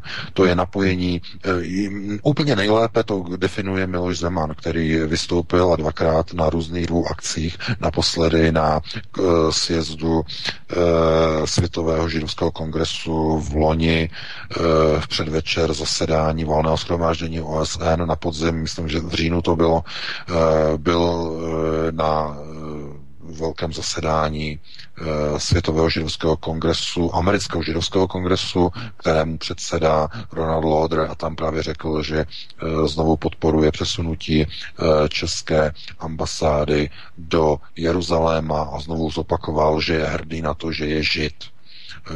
Ano, Miloš Ano. Takže tohleto je, je to, je to ukotvení Prahy a Tel Avivu já, já nechci říkat Prahy a Jeruzaléma, protože to je multikulturní město. To není židovské město. Tam jsou tři, vlastně čtyři různá náboženství a e, to prostě ne, nemůžeme přiznat jako Jeruzalém, že by měl být hlavním městem uměle vytvořeného státu, jakým je Izrael, který je stále ve válce s velmi podstatným etnickým eh, obyvatelstvem, které tam vlastně tvoří jakoby dominantu v těch částech. Už také ne všude, ale dokud to nebude vyřešené, tak nelze vůbec manipulovat s Izraelem, ale židé mohou.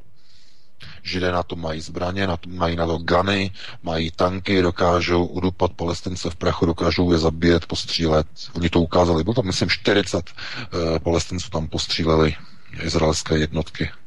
Oni na ně házeli kameny a oni do něch stříleli za samopolu. Ostrými. Z, z pěchotních kulometů. A otázka, řečnická samozřejmě došlo k nějakému hysterickému vystoupení Terezy Mayové, která by odsoudila genocidu Izraelců proti palestincům? že by to někdo kritizoval z Evropské unie? Ne. Všichni jsou posraný až za ušima, protože kritizovat Izrael by znamenalo přivodit na sebe e, především ze strany už takhle e, kritické situace e, velkou odvetu světového chazariátu, odvetu z Evropské centrální banky, další problémy, takže proti Židům nikdo nepůjde, takže všichni mlčí. No, oni jsou v podstatě ve dvou ohních, ve dvou mlínských kamenech, protože jednak ano, podporují ano, multikulturalismus, to znamená muslimy, jednak který nesmí kritizovat Izrael, takže v podstatě oni neví, Ano, přesně dělat. tak, přesně tak. Oni, oni takhle, co se týče podporování, ten důvod, proč na otevření eh, americké ambasády eh, v Jeruzalémě přišli Eh, Češi, přišli eh, Rumuni, Maďaři. No proč? Mluvíme o tom neustále že to, co se děje teď v České republice, je, je, je posilování svazku s americkými elitami. Babišova vláda, vydání Nikulina, e, odvolání ruských velvyslanců a tak dále. To znamená, pod vládou Babiše se upevňuje a utužuje spojení se systémem Pax Americana, ale to je pouze doplněk to hlavní, co tvoří to spojení, to je Praha jako kotva světového židovstva v Evropě a napojení na Izrael. Protože kdyby místo Babiše u moci byl, byla ČSSD, tak by to bylo úplně to samé. Kdyby tam byla ODS, bylo by to úplně to samé. Kdyby tam byla jakákoliv jiná strana u moci teď, tak je to úplně to samé a Česká republika by byla na otevření té ambasády tak jako tak. To znamená, vlády o tom to nerozhodují. O tom rozhoduje no, vyšší systémové ukotvení e, pražského e, židovského, e, můžeme tomu říkat, no, kongres, ale to není přímo kongres, e, jsou to různé struktury chazarsky napojené v jednotlivých zákulisních, řekněme, skupinách, které ovládají pražské politické podsvětí, takhle, aby jsme to řekli, eh, v, v okolí Prahu, eh, teda v okolí Pražského hradu, eh, v okolí České národní banky, v okolí různých organizací a velkých... akademická obec, hlavně Karlova univerzita. Ano, ano akademická obec a tak dále a tak dále. Takže tohle je propojené, to je velmi úzce propojené směrem na Izrael a je to dané zejména historicky, z mnoha historických eh, důvodů.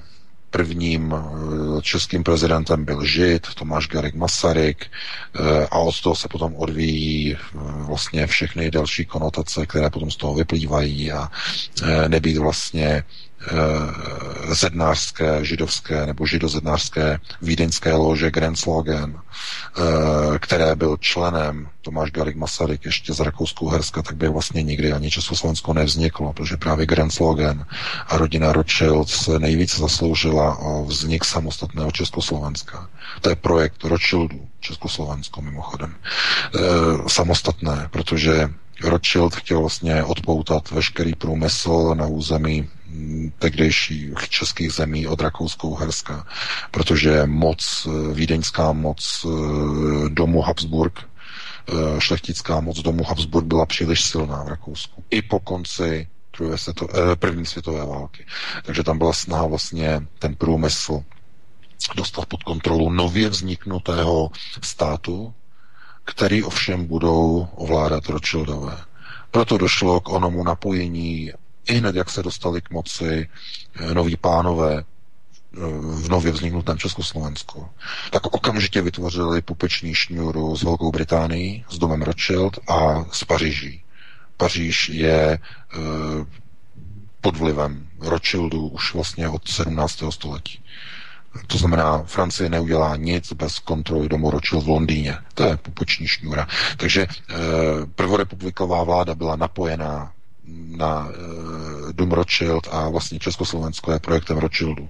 A to by bylo na jinou diskuzi. E, takže oni v podstatě se opírají, když můžeme říct v Evropě, o určité jistoty židé v Izrael, nebo můžeme říkat Izrael.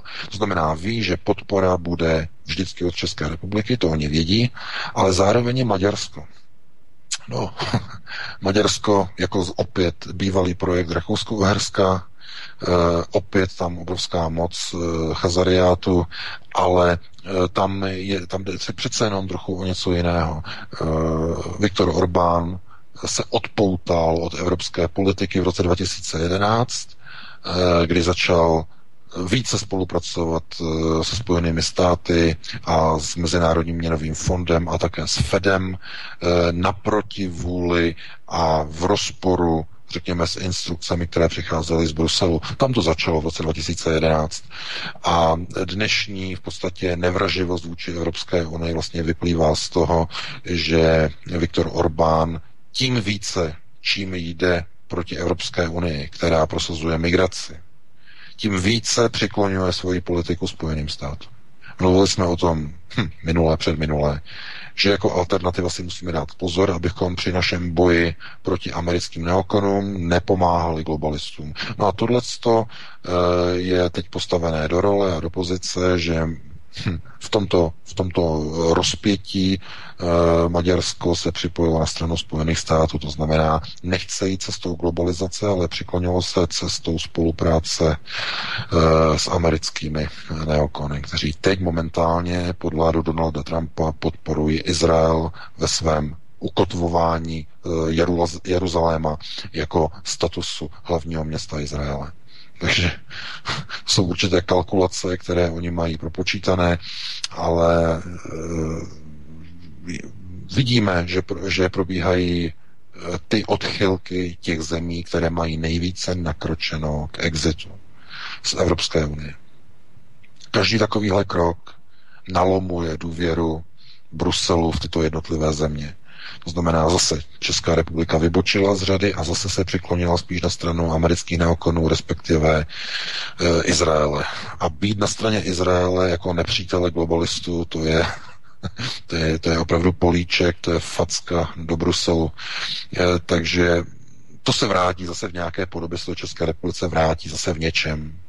Zase e, dojde k odvetě ze strany Bruselu, to si ještě můžeme počkat. Ale e, já bych se spíš soustředil na to, že e, národ si zvolí takovou vládu, která definuje jeho nejbližší budoucnost. A pokud národ chce jít cestou globalizace, tak zkrátka tou cestou půjde. A my musíme pouze ukazovat jako alternativa, ukazovat lidem, jaké jsou důsledky v těch zemích, kde už je takzvaně v uvozovkách hotovo aby lidé viděli, aby se dozvěděli, jaké procesy probíhají v zemích, které jsou zachváceny migrací. A pokud lidé se na to budou jenom dívat a e, nebudou s tím nic dělat a budou, jak se říká, jedním uchem dovnitř, druhým ven a e, něco uvidí a pak to zapomenou, e, ono se říká, že člověk musí něco zažít, aby dokázal pochopit ten proces. To znamená, někdo musí někomu vymáchat ten čumák, lidově řečeno, v tom problému, aby ho pochopil. A já se obávám, že dokud nebudou nasunuti, prv, nebo nasunuty první tisíce migrantů do nějaké lokality v České republice, republik, nebo do České republiky, takže do té doby to lidé nepochopí. Teprve potom to pochopí.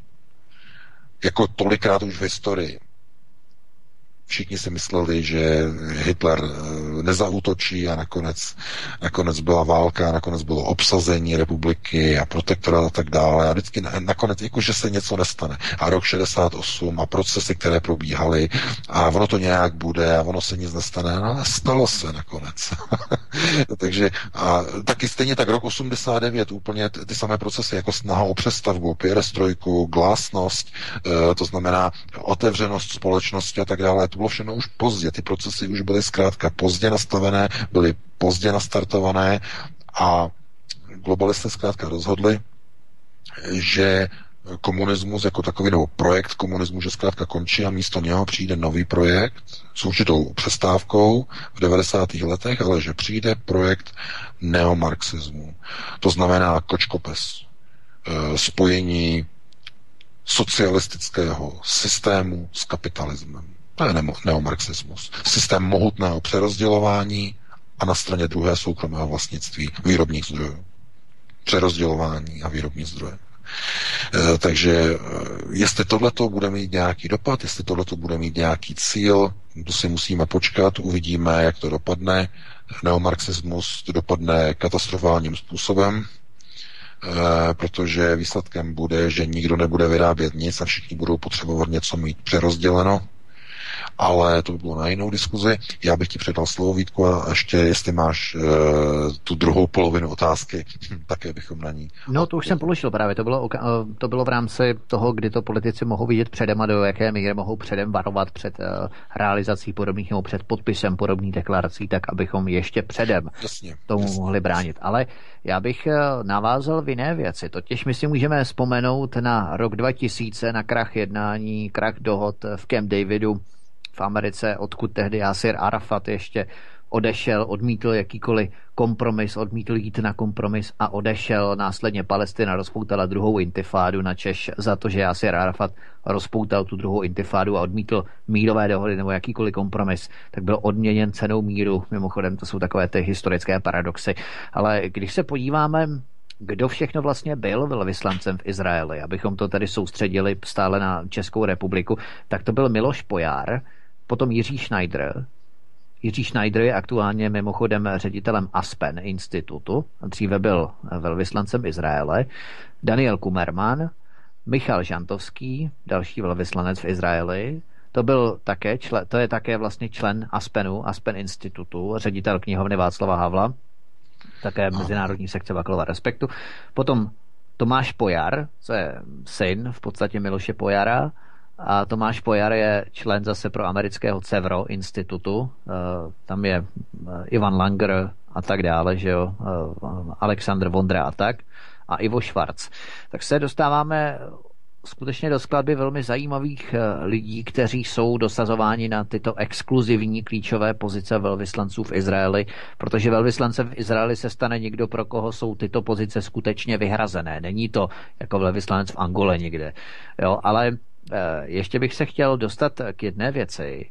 Totiž máme tu frakce politiků z Aspen institutu, kdy jeden z představitelů Aspenu, Jan Hamáček, je předsedou ČSSD od 18. února 2018, nebo Jan Farský ze Stan, Eh, také představitel amerického Aspenu, vystupuje už proti, bychom mohli říci, bývalému spojenci Andreje Babiše Miloši Zamanovi o podání stížnosti ústavního soudu za velezradu ohledně odhalení toho výroby a testování novičoku, respektive A230 látky v České republice. Ale uh, pardon, já jsem se chtěl spíš zaměřit na jednu věc, poslední věc, na kterou bych se chtěl zeptat. Protože o tom mimořádném jednání nebo schůzi OSN Rady pro lidská práva OSN, tak o to požádala Palestina a Spojené arabské emiráty. A když si uvědomíme, nebo bychom si měli uvědomit, že nejmocnějším hlasovacím blokem v OSN je Organizace islámské spolupráce, kterou tvoří 56 islámských nebo proislámských států, plus palestinská autonomní samozpráva samozřejmě. A to vysvětluje, proč mimochodem byli do OSN, do Komise pro ochranu práv žen, zvoleny státy jako Saudská Arábie, Irák nebo Turkmenistán. Abychom si uvědomili v podstatě, co je OSN zač, protože Radu pro lidská práva při OSN vede arabský muslim, jordánský princ Zaid Rád al-Hussein. A Jordánsko je také členem té organizace islámské spolupráce. Jo? A ten Zaid al-Raid Hussein arabský muslim, jordánský princ, který předsedá Radě pro lidská práva při OSN, už několikrát proslul tím, jak kritizoval třeba prezidenta Miloše Zemana za odpor proti migraci.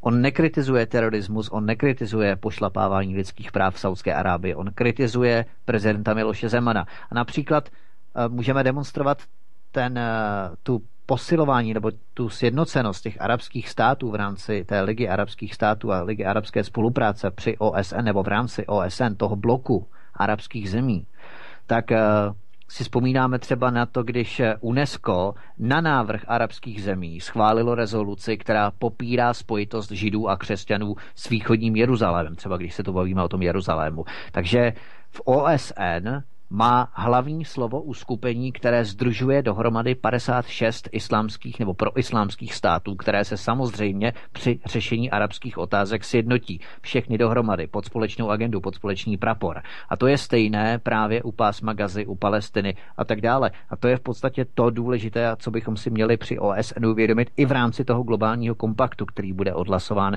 v New Yorku na podzim tohoto roku. Ano, ano, to je pravda, ale třeba říct, že eh, jak eh, eh, představitel nebo nejvyšší nebo vysoký komisař pro lidská práva Hussein, tak všichni ty ostatní, tak oni jsou, to jsou pouze marionety systému. Oni nerozhodují. Oni jsou dosazení do jednotlivých funkcí v rámci United Nations, teda Organizace spojených národů. A oni tam prosazují cíle, které jsou nalinkované už dlouho, dlouhé dekády dopředu, samozřejmě. A oni je, nevymýšleli, oni je nevymýšleli, oni no, nejsou jasně, jejich jasně, autory. Oni jsou, oni jsou pouze dosazení.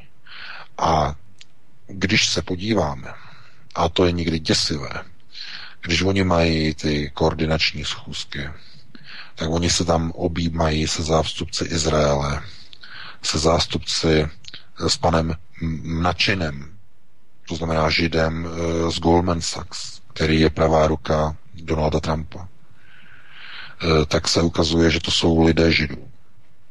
dosazení židmi do těchto funkcí. Takže, takže tenhle ten proces je, vždycky se dívejte, jak probíhá to hlasování. To znamená, když potřebujete vytvořit nepřítele, tak musíte, nepřítel musí být váš člověk, který bude dělat kroky proti vám, aby vy jste mohl mít svoji vlastní agendu, politickou agendu. Já jsem to o tom mluvil už, myslím, minule před minule. Izrael má veškeré předpoklady finanční, logistické e, i politické k tomu, aby už dávno na izraelských a palestinských územích byl mír. Už dávno. Izrael by si mohl koupit Palestinu, e, teda ne Palestinu jako koupit, ale mohl by si koupit mír.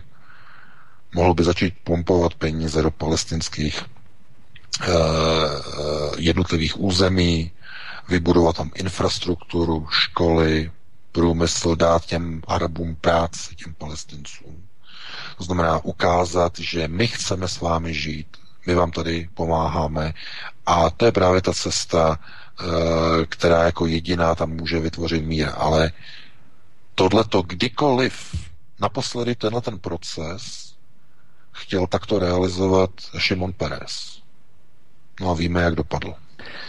Takže od té doby, od té doby je e, nastavená cesta, kdy sionisté, kteří unesli politiku, domácí vnitřní zahraniční politiku Izraele, se snaží o vybudování takzvaného velkého Izraele, který dojde ke svému zničení podle e, vize a podle předpovědi Talmudu. Po zničení velkého Izraele ovládnou e, synové Izraele e, celý svět, neboť se neboť spočinou v lůně celého světa, jako ve svém domově budou vládnout celému světu. E, proto není jakákoliv snaha, jakákoliv iniciativa ze strany sionistické vlády v Izraeli o to, aby byl vybudovaný mír s palestinci. Při každé příležitosti proto Izrael vezme zbraně, nabije palubní kulomet na tanku a střílí do palestinců. A VK, když tě někdo přes střílí kontinuálně rakety skoro každý druhý den, tak, tak se a samozřejmě proti němu to je, a stejně to je tak, stejně ono. tak, jako já to je přesně promiň, ono. promiň, to já je přesně ale dokončím.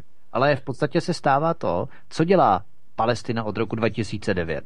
Palestina dělá to, že všechny přechody, nebo dva nejhlavnější přechody, přes které proudila humanitární pomoc Izraeli, vyhodili do povětří. Hamas vyhodil do povětří potrubí, kterým proudila ropa z Izraele. Také vyhodil do povětří. Hamas prostě nepřijímá i humanitární pomoc Izraele, kterou jakoby posílá, tak Ale nepřijímá Hamas... pouze mezinárodní pomoc. Nepřijímá izraelskou pomoc. Oni nechtí ani tu pomoc. Jo? Vítku, Hamas je, je, je, je projektem izraelských tajných služeb. To ví každý. Hamas nehájí zájmy palestinců. To je stejná teroristická organizace, jako je islámský stát, který vyrobila CIA. Hmm. Hamas je projektem Mossadu už od 60. let. A jenom taková zajímavost, kde myslíš, že Hamas bere peníze? Kde bere karty Visa? Kterými platí předáci, i když je na Hamas udělená, e, jsou uvolené mezinárodní sankce, e, kde oni berou peníze na své účty. Od koho berou? Od, od jakých bank? Jak je možné, že předáci Hamásu mají otevřené bankovní účty ve Spojených státech, mají otevřené bankovní účty Bank of America, u Citibank, u židovských bank? No, podobně jako nacisti, no. Ano, přesně tak. Takže, no jasně, ale tak chápeš, je taky spolupráce s Izraelci, Izraelci, a tak. Stejně jako, poslouchej mě, Izraelci, stejně jako američané, potřebují nepřítele, kterého si musí zaplatit a vyrobit. Aby proti němu mohli bojovat. Tohle je úloha Hamásu a stejně tak úloha Fatáhu. To znamená těch organizací, které takzvaně mají usilovat o zájmy palestinců na e, izraelských územích. Nebo na území dnešního Izraela.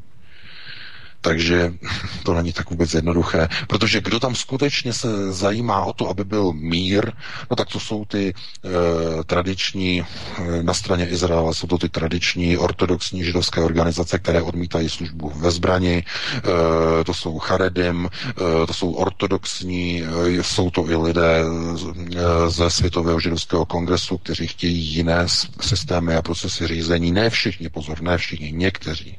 Někteří chtějí e, spolupráci e, s, s Araby a chtějí v podstatě nastolit mír v Izraeli, ale Tohle to nikdy nepřipustí sionisté, že sionisté usilují o vznik velkého Izraele a následně o naplnění písma Talmudu. Ale oni nemůžou střílet do vzduchu. Oni potřebují nepřítele. Tím nepřítelem uh, jsou uh, militantní Eh, palestinské organizace, jako je Hamas a Fatah, které budou střílet rakety na izraelské pozice, aby následně mohli eh, izraelští vojáci a sionisté, aby mohli dát izraelským vojákům příkaz na provedení odvety a na střílení do palestinců. A tím je vytvořené kolečko. Izraelci střílí v odvetě na palestince, palestinci v odvetě na Izraelce, Izraelce v odvetě na palestince. A... To vyhovuje obou, oběma stranám, to vyhovuje a nikdo to najednou nedokáže zastavit. A vždycky, když přijde na mírový proces, a už, už, už to vypadá, že, vš, že, že bude mír, najednou někde někdo vystřelí rakety. A nebo najednou někdo někde zastřelí palestince. A nejlepší příklad e, zrovna ze včerejška, ne z předevčíra, před dvěma, třemi týdny proběhlo na nejvyšší úrovni setkání Kim Jong-una s, s jeho korejským prezidentem. Bylo to velké, bylo to slavné, všichni se, všichni v naději. A co se stalo? Američané před dvěma dny spustili obrovské námořní a vzdušné cvičení s jeho korejskými jednotkami a Kim Jong-un už pohrozil Donaldu Trumpovi, že se s ním nesejde, že mírový proces je v troskách. Hmm. Američané, a já jsem předtím varoval, ty si to pamatuješ, Hmm? Já jsem říkal, že v okamžiku, kdy američané uvidí, k čemu se schyluje, to znamená k procesu míru bez americké účasti, okamžitě američtí jestřáby do toho hodí vidle a skrze vojenské cvičení zničí mírový proces na, na jeho korejském poloostrově. To je přesně ono, to, co probíhá v Izraeli každou chvíli, každou, uh, každý rok, de facto to vidíme pořád stejné, kdy už, už to vypadá, že někdo s někým se dohodne a najednou do toho někdo vhodí vidle, najednou někdo začne do někoho střílet.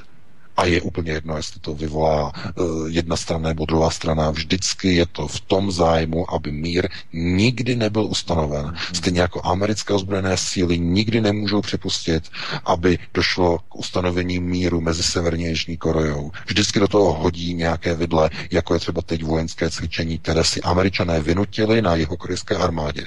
Ona nechtěla, ale oni pohrozili, že jinak stáhnou své jednotky z Jižní Koreje a tak dále a tak dále. Takže tak, tak už máme 20...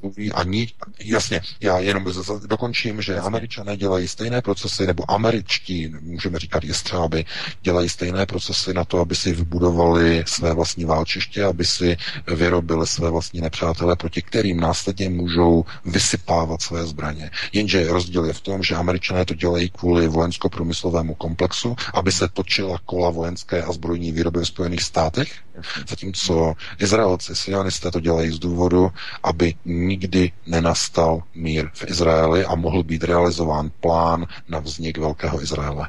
Tímto bych to ukončil, vracím k slovovítku a dali bychom si přestávku. Fajn, dáme si jednu nebo dvě písničky?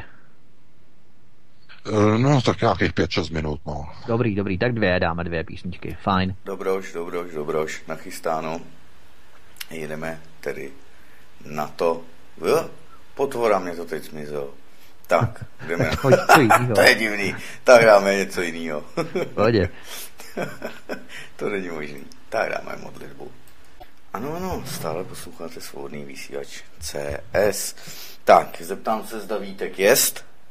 Já jsem jest. Počkáme na VK. Já jsem chtěl zmínit, že zkrátka by jsme tady, a zdravím, že by se mělo stále upozorňovat na to, že rodina je základ státu, že ano, i když e, samozřejmě to bylo pošlapáváno a dneska se na to hledí, jako že to bylo e, za, toho za té bývalé totality, tak já jsem tady jenom aktuální novinku a pozitivum. Podpora porodnosti uspěla, přibývá v této zemi rodin se čtyřmi a více dětmi.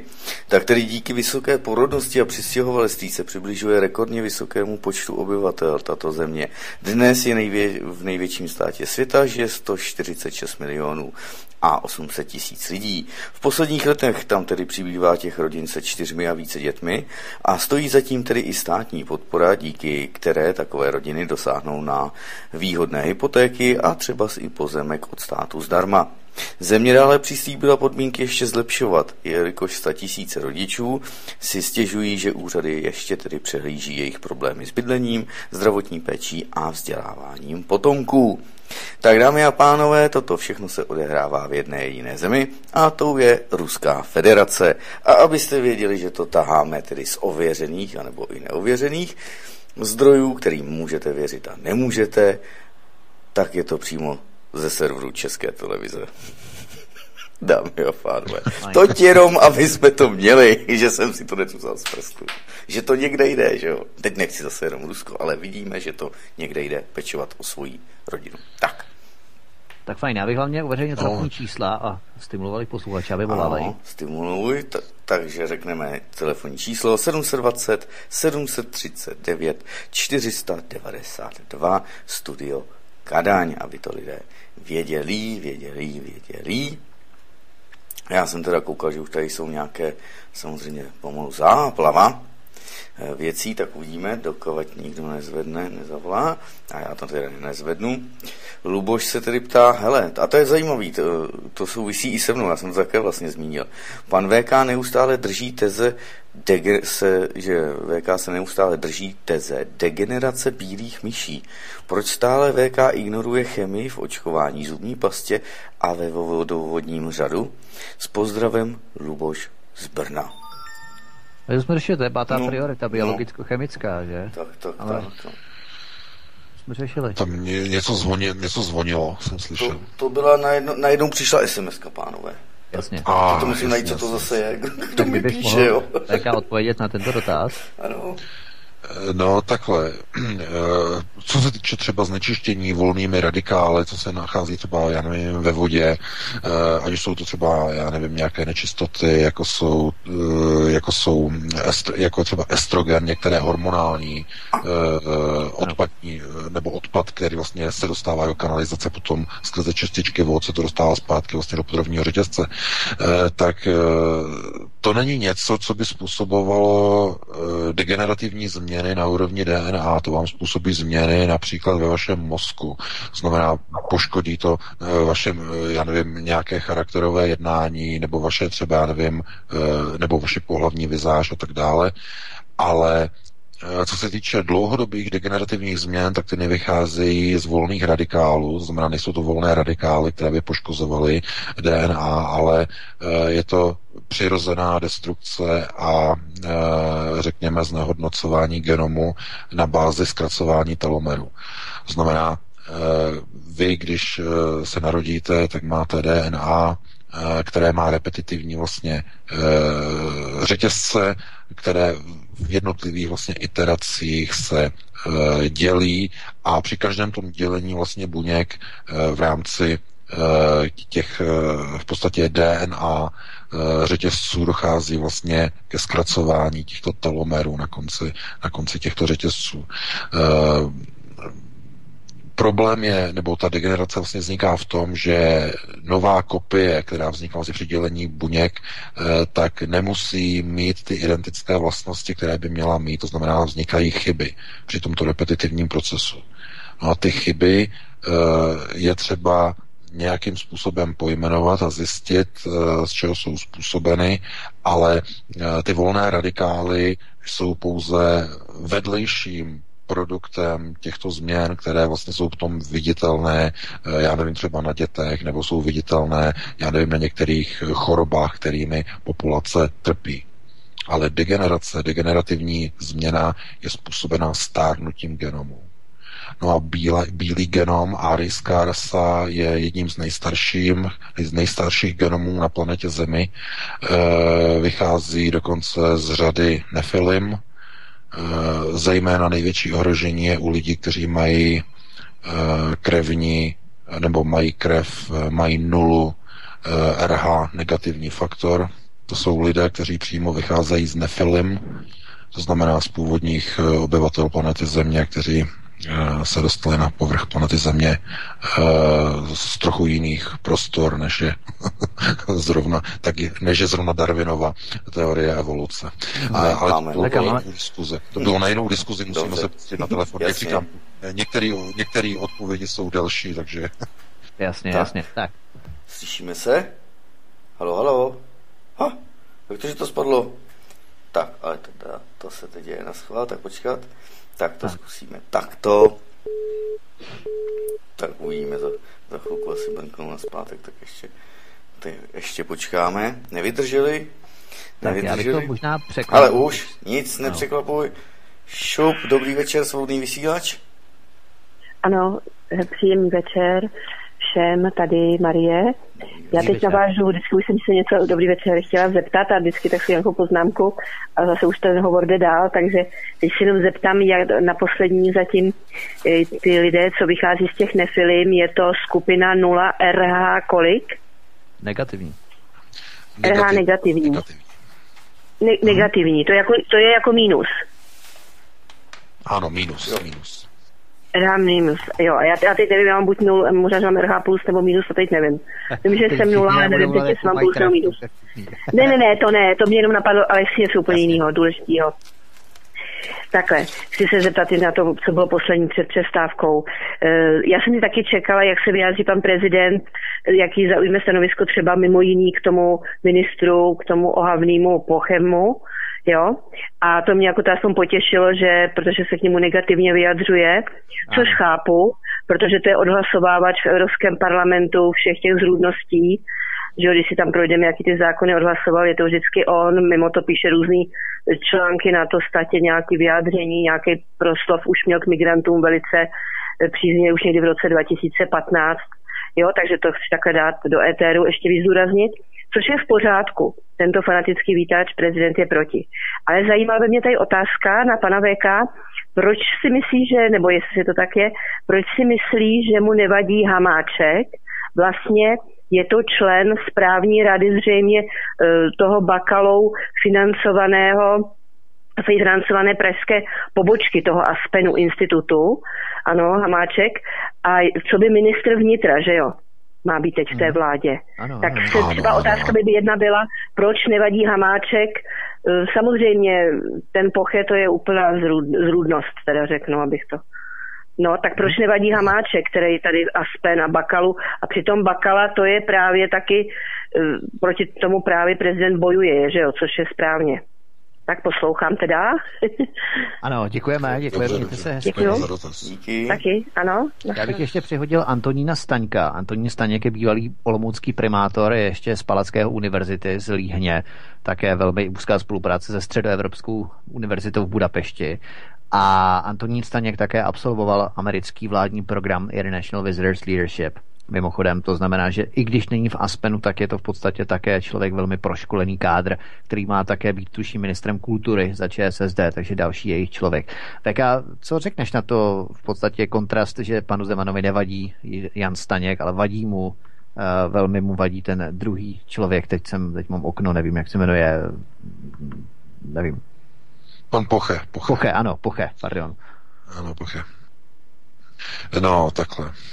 Tady třeba si uvědomit, že stejně jako je International Visitors Leadership program, tak před rokem 89 eh, byl jiný program na jiné světové straně a to bylo studium na eh, Moskevské univerzitě diplomatických styků a vztahů na MGIMu. Eh, to de facto byla obrácená karta všichni vlastně polistopadoví aparátčíci polistopadové vlády měli napojení vlastně na studia, na lidi, kteří studovali na Moskevském institutu MGIMu. Eh, a eh, to znamená, to jsou silové pozice. Silové pozice na jedné straně vlastně pro východní vztahy, to znamená směrem k Rusku, směrem k Číně, to je tenhle ten směr, a potom je druhý směr, a ten je směr směrem ke Spojeným státům, jako je International Visitors Leadership. U Miloše Zemana je to tak, že má že je nastavený úplně jinak. On má osobní sympatie a antipatie. A proč je schopný akceptovat pana Hamáčka, ne pana Pocheho, je jeden jednoduchý důvod. Pan Hamáček na rozdíl od pana Pocheho nelítal po volebních kampaních Jiřího Drahoše a nevyzna, nevyz, nevyznával mu podporu a nekritizoval Miloše Zemana. Tohle to je osobní rovina. To je ten důvod. Mm-hmm. Takže e, on to dokonce Miloš Zeman to dokonce řekl, že eh, mu vadí, že pan Poche se přihlásil a hlásí se k migračním kvótám, ale zároveň připomněl, eh, že pan Poche se účastnil volební kampaně jeho konkurenta Jiřího Drahoše. Tím si pan Poche de facto zabouchnul dveře, protože Říká to Valéry Pjakin pořád. je to děbíli. A když někdo chce dělat eh, ministra zahraničí, tak musí být schopný odhadování tahu na několik, eh, ne na 20 tahů dopředu, to v žádném případě, ale na jeden, na dva, na tři tahy dopředu. A kdyby eh, na to měl kvalifikaci být ministrem zahraničí, pan Poche, tak musel vědět, že Miloš Zeman vyhraje prezidentské volby. To bylo jasné, to bylo dané, to bylo předem určené, že vyhraje. To se dalo odvodit. A to, že to nevěděl, že vsadil na špatného koně, to za to nese teď vlastně na, de facto následky. Ale nelze zatím hledat nějaké, nějaké vyšší systémové kroky, proč zrovna by Zemanovi někdo vadil nebo nevadil. Tohle to je čistě osobní rovina. E, Miloš Zeman e, je v pozici, že si může říkat ano, ty jsi mě podporoval, tebe já jmenuji a ty jsi šel proti mě, ty jsi mě nepodporoval, tebe já jmenovat do funkce ministra zahraničí nebudu. Může se to změnit, pan Hamáček už vypustil informaci, že se bude snažit pana prezidenta přesvědčit, aby jmenoval pana Pocheho ministrem zahraničí. Hm, o tom já teda silně pochybuju, protože jak Miloš Zeman si vezme něco do hlavy, tak přesto zkrátka nejde vlak. Takže se pustíme na další dotaz. Mimochodem já jenom uh, se do toho vstoupím lehce, jenom krátce. Uh, tady ilustrativně si můžeme vykreslit, jak je vůbec možné, když někdo vykonává nebo byl delegován poslan do Bruselu, aby dělal europoslance za určitou stranu a najednou si ho strana zavolá zpátky do České republiky a za něj bude nominován nebo respektive dosazen na ten rok, než nastanou další eurovolby, tak do něj za něj bude vykonávat tu funkci europoslance nikdo jiný bez mandátu těch voličů, kteří ho tam jakoby vyslali. To je úplně jako Kocourkov mimochodem. Jo. Hmm. Eh, půjdeme na ten další hovor. Ano, už máme na telefonu. Dobrý večer. Dobrý Tady večer, Slávek Jižní Čechy, dobrý večer, ještě jednou zdravím všechny ve studiu a pana VK a mám na něj dotaz o potřebě uchování biologické diverzity, jako jste o tom hovořil, a opravě Evropského genofondu, tak v souvislosti s tím bych se zeptal, jak jsou na tom v jiných částech světa, například v Americe, Ázii nebo v Austrálii. A z toho vyplývá tedy vlastně, to jsme na tom jenom v Evropě špatně. A pak bych měl tedy ještě k tomu takovou podotázečku. A proč se ty mezinárodní dokumenty, které jsou tedy přijímány OSN, to znamená vlastně na bázi světového globalismu, týkají jenom Evropy. Proč ti migranti tedy nejsou směrováni do části světa, a ke svým muslimským souvěrcům, tedy do Ázie, že jo, na arabský poloostrov, potom třeba do Jižní Ameriky, tam jsou ty rozsáhlý pampy, že jo, tam by to mohli osidlovat, respektive třeba až do Austrálie. Takže tohle to by mě zajímalo, proč se skutečně zaměřili jenom na tu Evropu, a pokud by bychom, tedy Evropu, tedy myslím tím jenom Evropskou unii, jo, protože když by se to tedy týkalo uh, Evropy jako takové, tak potom vlastně by vystoupení z Evropské unie nemělo smysl, že jo? protože my bychom z Evropské unie spadli do Evropy a týkalo by se to nás dál. Tak jestli toto by mohl pan VK nějakým způsobem zodpovědět. Děkuji a přeji hezký večer. Děkujeme, zdravíme do Jižních Čech. Tak, VK. No, já děkuji za dotazy. No, co se týče vlastně toho genomu, tak tenhle problém má především Evropa, evropské země, protože právě Evropa byla nejvíce izolovaná od multikulturalismu dlouhá, dlouhá léta, dekády a dekády. Ještě do roku 89 nevěděli východoevropské země, co to je migrace, nevěděli Černocha a tak dále. Eh, podobně na tom byly některé západní země Evropy, když s výjimkou Francie a bývalých takzvaných koloniálních velmocí které s tím měly historické zkušenosti. Byly, to znamená, že tam nebylo třeba nic překreslovat. Proč nemají s tím problém třeba ve Spojených státech? No, protože Spojené státy jsou globalizovaná země tam jsou, to je, to je národ složený z tolika kultur a etnik, že nějaká degenerace genomu je vůbec neohrožuje. Tam jsou Aziaté, jsou tam Hispánci, jsou tam Arabové, jsou tam křesťané, jsou tam katolíci, jsou, tam, jsou tam všechny, všechny možné uh, větve, kmeny. Uh, Spojené státy jsou multikulturní národ, tam nemají problémy. To samé Austrálie. Austrálie byla osídlena v 17. století uh, nejprve jako trestanecká kolonie britského impéria, uh, později docházelo k, k míšení nebo k mísení s původními domorodými uh, především ženami, uh, to znamená s původním obyvatelstvem, ale vzhledem k tomu, že byla Austrálie trestaneckou kolonií, tak se tam dostávaly nejrůznější skupiny lidí, a v mnoha případech to nebyly jenom Britové, ale cizinci, eh, z celého obrovského a tehdy nedozírně rozsáhlého britského impéria, takzvaného Commonwealthu z celého světa. Takže ani logicky, ani Austrálie nemá pro, problém s genomem, protože tam je tolik národností a ras, že tenhle ten problém nemají. To samé platí o Ázii, platí to i o dalších zemích, ale právě země, které jsou vyspělé, západní země, které se dlouho bránily eh, migraci a vyznávali puritní čistotu národa, například tady Německo ještě do roku 45, mnohé země si s purismem eh, de facto koketovali eh, ještě i po druhé světové válce na ohledech, buď například v Sovětském svazu budování nového sovětského člověka, eh, kdy Stalin se snažil vytvořit obraz takového toho pravého, poctivého, pracujícího předobrazu ruského člověka, i když on nazýval sovětský člověk. Ale to všechno bylo v podstatě e, jakési genové nebo rasové inženýrství, znamená budování lepších zítřků skrze vyšlechťování nějaké konkrétní rasy nebo konkrétního genomu, jakkoliv to nazveme. Ale to, co probíhá nyní v Evropě, tak je úplně něco jiného. Je to snaha zastavit degeneraci západního genomu, protože vidíme ve všech procesech, že uh, se mění priority západní rodiny. Západní rodina nechce mít děti, západní rodina chce mít psy, chce mít dovolené, chce mít uh, velké domy a, nechce, a chce žít hlavně single a free. Takže to jsou nové hodnoty, které, které jsou velmi dlouho, už možná 20-30 let v západních zemích prosazovány. E, si vezměte, jaký je problém s takzvanými mamánky, kteří se nedokážou osamostatnit, žijí eh, neustále s rodiči ve svých 20, 30, 40, 50 letech. Někdy mm. takovéhle extrémní příklady. No, eh, chápete, proč, z jakého důvodu? No, dřív to nebylo. Dnes to je normální, takže to je, jsou, je, to, je to genetická změna genomu, kdy e,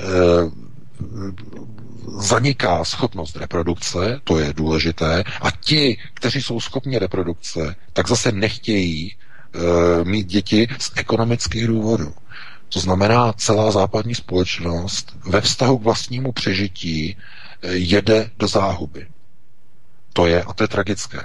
Takže co, co se stane, a to je důležité, hned se pustíme do telefonu, ale musím dokončit. Co se stane, když se nasunou migranti a arabové do Evropy. Dojde ke dvou procesům. E, smísí se genetický genom a zároveň se indukuje proces globálního chudnutí.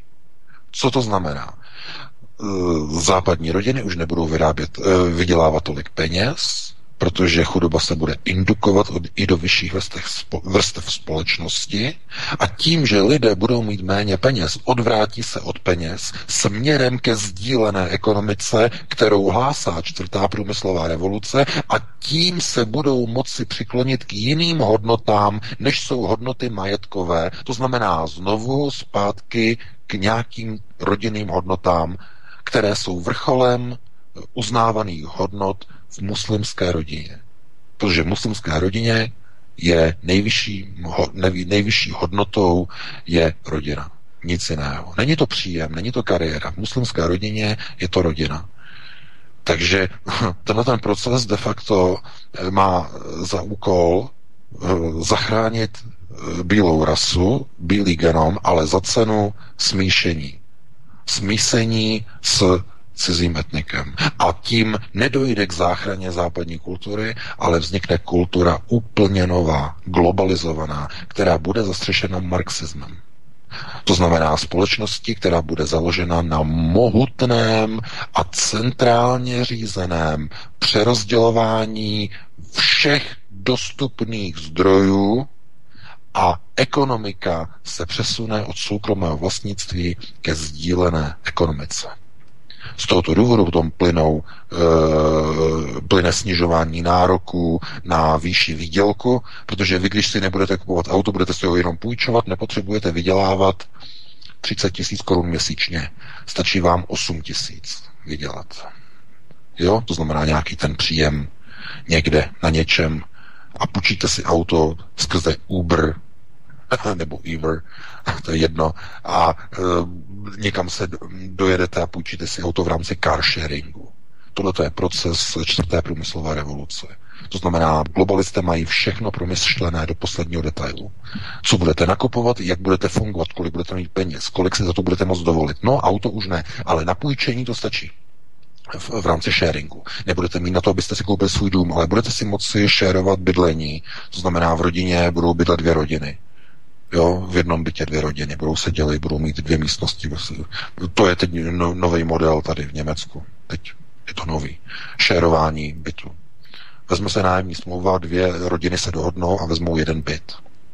Jasně, tak abychom to tady, teď, eh, zkrátili. No, takže, takže, takže, takže je to velice komplexní, ale musíme dát prostor Jasně. telefonickému dotazu. Ano, že prostě nákladné, nákladné, nákladná stimulace nákladných rodin evropského typu, tak bude levná stimulace rodin a, eh, smíšeného typu. Tak. Tak. Výborně, fajn. Dobrý večer, vydrželi jste na telefonu, já vás zdravím. Dobrý večer, tady kamionák Václav, já jenom krátce. Pan, nebude to otázka, pan, pan, uh, Velká Británie, Anglie. Ano, Pane VK, já jsem jenom chtěl dodat, že jak jsem mluvil o, že ty mateřské školky od 6 let, tak tady v Anglii hned jak uh, paní porodí, nebo prostě jak porod proběhne, tak od 6 týdnů vám mateřská školka tady veme dítě.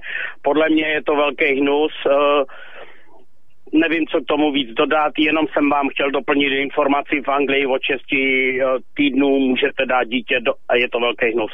Končím, děkuji, naschánou. Díky děkujeme, děkujeme. Děkuji, tak děkuji, děkuji, děkuji, děkuji. Ano, ano, od 6 týdnů, no. Já to vím, od 6 týdnů. Já jsem, já jsem asi říkal od 6 měsíců, ale to jsem se přeřekl, to je, eh, já vím, že to je od 6 týdnů. Uh, ono se totiž o tom uvažuje už i v České republice. Vím, že bývalá ministrině práce sociální věcí paní Marksová o tom hovořila, že ten model by se měl implementovat i v České republice. Ale nevím, jestli to bylo schváleno, nebo to bude, nebude to schváleno. ČSSD bude asi znova ve vládě, takže jestli to prosadí znovu, uh, nevíme. No ale hm, to je tragédie, no, protože cílem je dostat tu matku zpátky do výrobního procesu, to jednak za prvé, no a za druhé, aby dítě bylo vychováváno těmi správnými rodiči, to znamená vyškolenými pracovnicemi nějakého toho pečovatelského dětského ústavu, to znamená nějaké té školky, těch jeslí a tak dále. To znamená, tam to dítě přijde do styku s jinými etniky, s jinými malými dětmi, uh, už v těch školkách, jako je to tady v Německu, úplně stejné. To znamená, dáte dítě do školky, no tam je s Turkama, jo, tady teda hlavně s Turkama, eh, je tam, je tam, je tam s Arabama, s dětma uprchlíků, eh, s Větnamcema, s Číňanama, v multikulturním prostředí vyrůstá malé dítě. Potom se nemůžete divit, že když dítě vyroste, je mu 18 let, je dospělé, že nemá problém s migrací že je mu to úplně jedno a že je dokonce schopen vzít transparent, jít na nádraží, na kterém je napsáno uprchlíci, vítejte. To je, to je jenom proces. Hm. Výdůsledek procesu. Dobře. Mimochodem, paní Marksová, paní Marksová Tominová má německého manžela a je členkou eh, české, česko-německého diskuzního fóra spolu ještě s dalšími členy ČSSD, má napojení na německý Landsmannschaft, to znamená, že ta linka je tam velmi, velmi zřetelná, čili pokud něco podobného bude přesahovat jako německý model, tak to bude jasné. Rychlovač těch procesů je v podstatě úplně jasný, odkud to bere. Tak, Martine, promiň. Máme další hovor. Dobrý večer, svobodný vysílač. Ano, tak ještě jednou dobrý večer všem.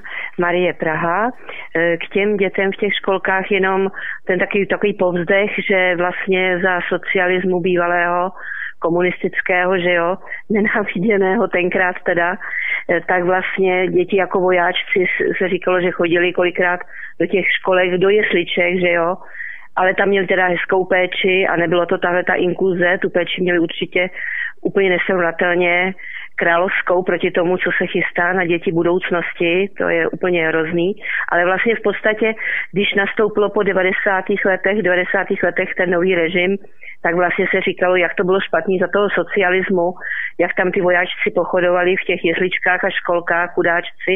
A ono se tam vracíme zase, no je to tam, že se vracíme zase k tomu marxismu, že jo, jak to všichni víme, no. Takže to je takový povzdech. A jinak teda pan prezident Zeman je pronárodní, podporuje pronárodní zájmy, to asi tak se na tom shodneme. A chci se právě zeptat, není teda určité východisko, e, že vlastně to, e, takový ten světový pražský židovský, ta světová pražská židovská struktura, která tady je, a určití, určití židé si na tom zakládají, tak vlastně, že by nás to mohlo zachránit v tom, proto, že by nás to mohlo zachránit v tom, že by tady to území nemuselo být právě zničené. A právě vlastně pan prezident Zeman vlastně má to přimknutí, že jo, k tomu Izraeli a tak. A ono asi jakoby jiné východisko není. Pak už jsou ty, pak je ten islamismus, že jo, ta druhá strana.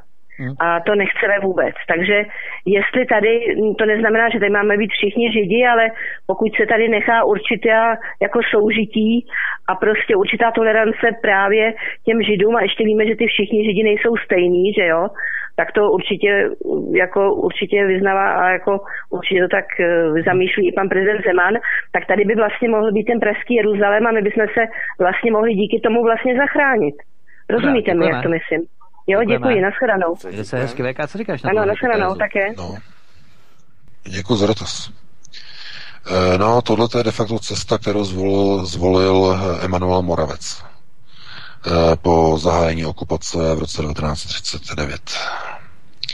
Eh, je to model setrvání a upnutí se českého národa k nové říši.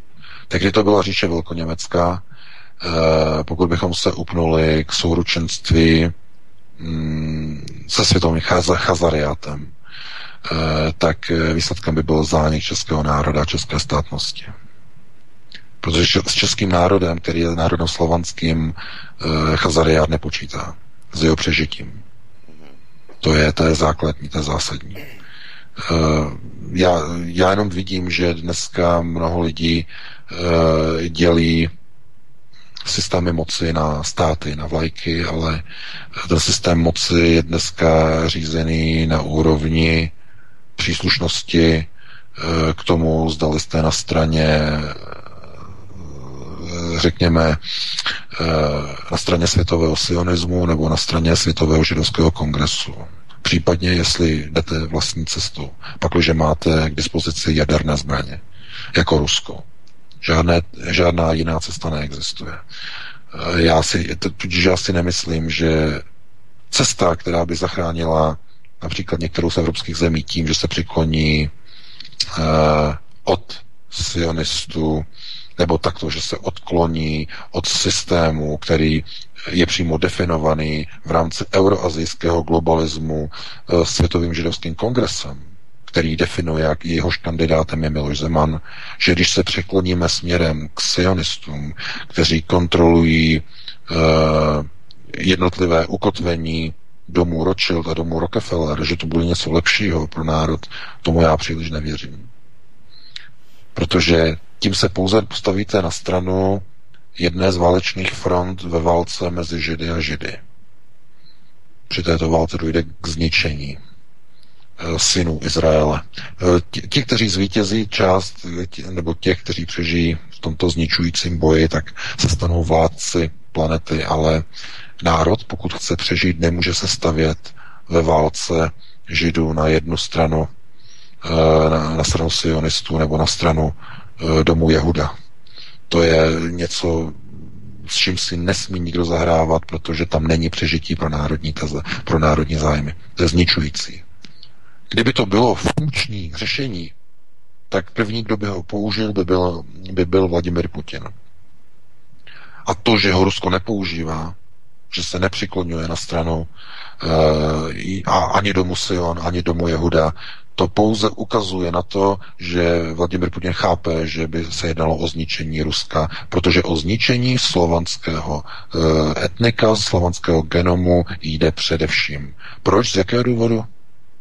No, protože slované nebo slovanský národ, jehož eh, Rusko je garantem, dnes v této chvíli nebo v této situaci je Eh, hlavním strážcem zbývajících planetárních zdrojů, které tato planeta má, které jí ještě zbývají.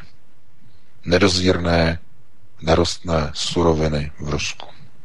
Všichni o ně teď budou bojovat, všichni budou válčit, všichni budou chtít být za dobře s Ruskem a dostat se těmto zdrojům. A když to nepůjde po dobrém, budou se snažit jít po zlem.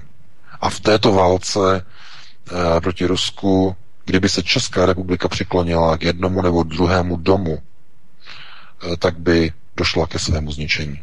Takže já nemůžu to na ten, ačkoliv ono to může znít logicky, nebo lidé si to můžou spočítat, řeknou si, my se chceme zachránit před e, migrací a tak se raději přikloníme na stranu sionistů, kteří střílí nebo kteří se chovají tak, že střílí do těch, do těch palestinců tam v odvetě na to, že oni zase na ně střílí rakety a spozdálí obě dvě strany někdo financuje. Financuje je zase sionisté, domy, dům Sion, který nechce, aby byl mír v Izraeli. Tohle to nemůžeme přece kopírovat do Pražského Jeruzalému. Takže to by bylo zničující pro národ. V žádném případě. Dobře. Česká republika musí jít vlastním, ná, vlastním směrem, vlastním nábojem, vlastní cestou a bude to velmi těžké, ale nic jiného nelze akceptovat, protože to by byla cesta do pekel přesně podle modelu Emanuela Moravce během, během protektorátu. Nic jiného by to nebylo. Tak, máme hovor. Máme hovor, Petro, Petro, odkašlej si. Dobrý večer, já tě ano, zdravím. Ano, dobrý večer, dobrý večer, Petro Zlatá, já vás zdravím kluci. Eh, zdravím pana VK, já bych se ráda zeptala dobrý večer, dobrý večer. Na, dobrý večer. Na královskou svatbu, co na to říkáte? Slečna nesplňuje skoro tak, žádnou Petro, to jsme řešili minule právě. To jste řešili jejda, tak to jsem No, to jsme řešili minule, ale můžeme to ve stručnosti asi zopakovat. Tak máš ještě nějaký dotaz? No, samozřejmě, tak princ Harry, princ Harry se bude, bude se ženit. Uh, oni, v podstatě bude to velká, velká událost. Eh, celá vlastně linie Buckingham vlastně tím bude jakoby posílena. E, nicméně e, já si opravdu nejsem jistý, jestli v téhle chvíli už to nejde, nebo nejde jenom o odvádění pozornosti od obrovských strukturálních problémů, které zachvacují celou Velkou Británii, který, nebo tam už ani nemusíte mluvit o Velké Británii, můžete mluvit o Britanistánu. Země, která de facto z kdysi mocného celosvětového impéria, které, nad kterým slunce nezapadalo, e, se zhroutilo, eliminovalo do státu, do státečku, který zkrátka má problém zprávy e, věcí veřejných, není schopen si zvolit vlastního e, domorodého starosty v Londýně, mají tam Pákistánce zvoleného za primátora Londýna. Takže Britové rezignovali na politický proces.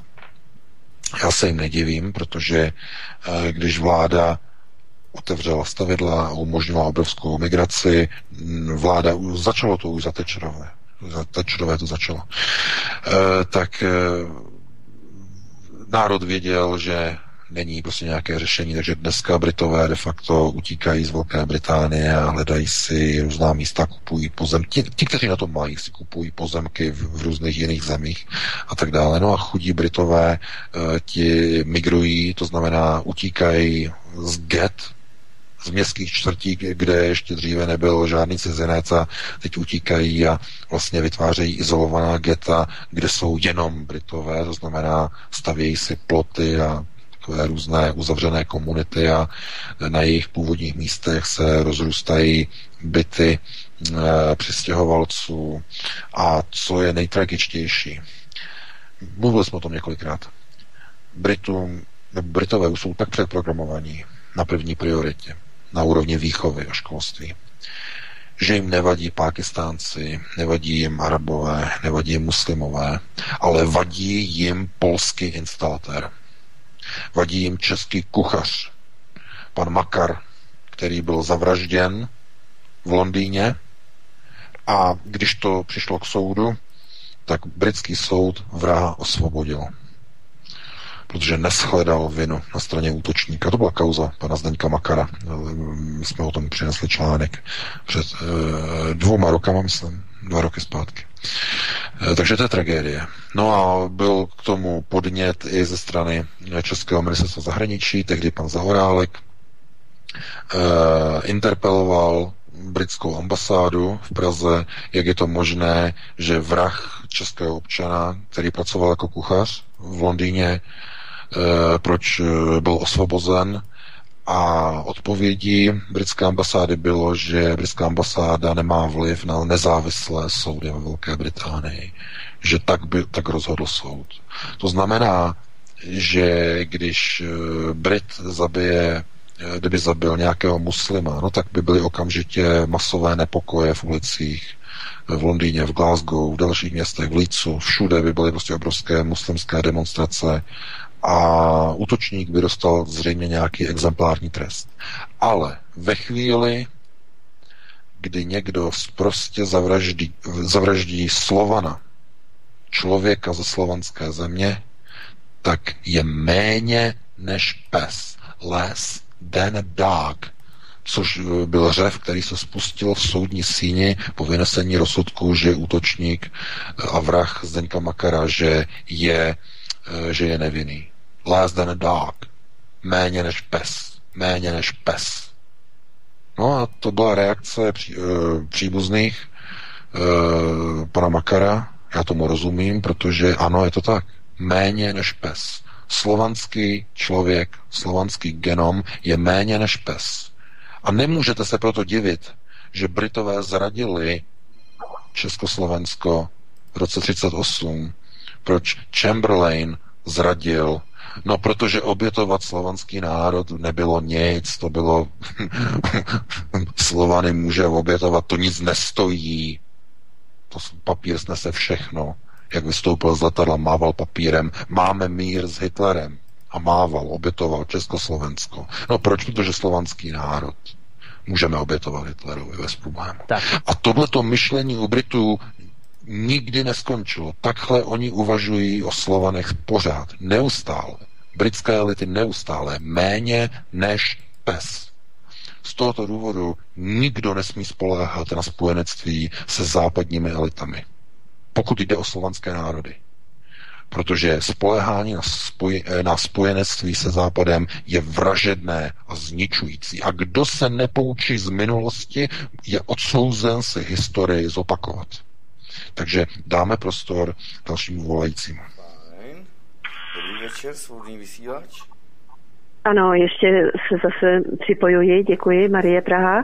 Chci se ještě zeptat, prosím pěkně, to, že pán prezident Zeman tedy podpořil, on byl vlastně hlavním iniciátorem, myslím, za naši republiku spolu s Maďarskem a s Rumunskem vlastně, ten Izrael, je, prokázal v tom teda protinárodní směřování. Děkuji, budu poslouchat.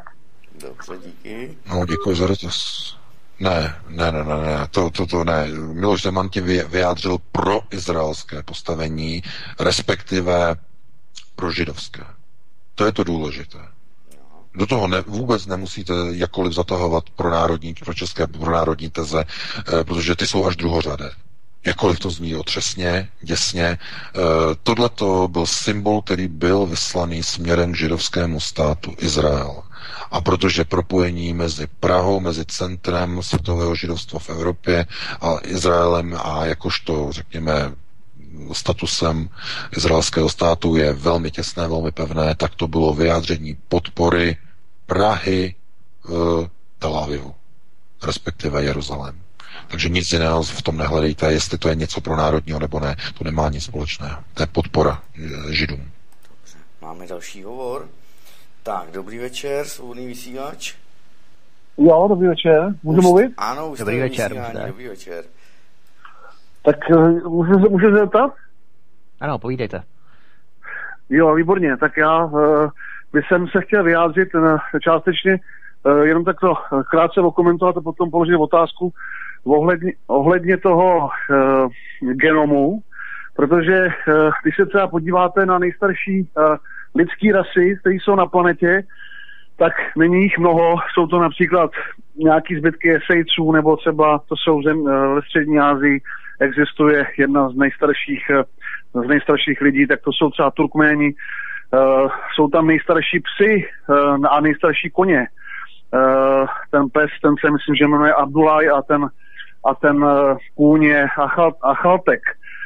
To je kůň, který údajně má rodokmen starý až 4000 let a když se zeptáte jakýhokoliv špičkového chovatele eh, ohledně genomu, tak vám řekne, že se nesmí ten gen žádným způsobem eh, v uvozovkách eh, znečiš, znečistit nebo zprasit, takzvaná jako u koní například, ne, nemyslím to pejorativně, ale aby se to někdo špatně nevykládal, ale musí tam být jako ta čistota té rasy, toho zvířete a toho rodokmene je na prvním místě. Takže občas se do toho může vstříknout nějaká lehce, aby se to, ta živost povzbudila, ale určitě to není možný křížit to s nějakým sparchantilým křížencem někde z ulice, jo, protože by potom z toho uh, nevzniklo nic dobrýho.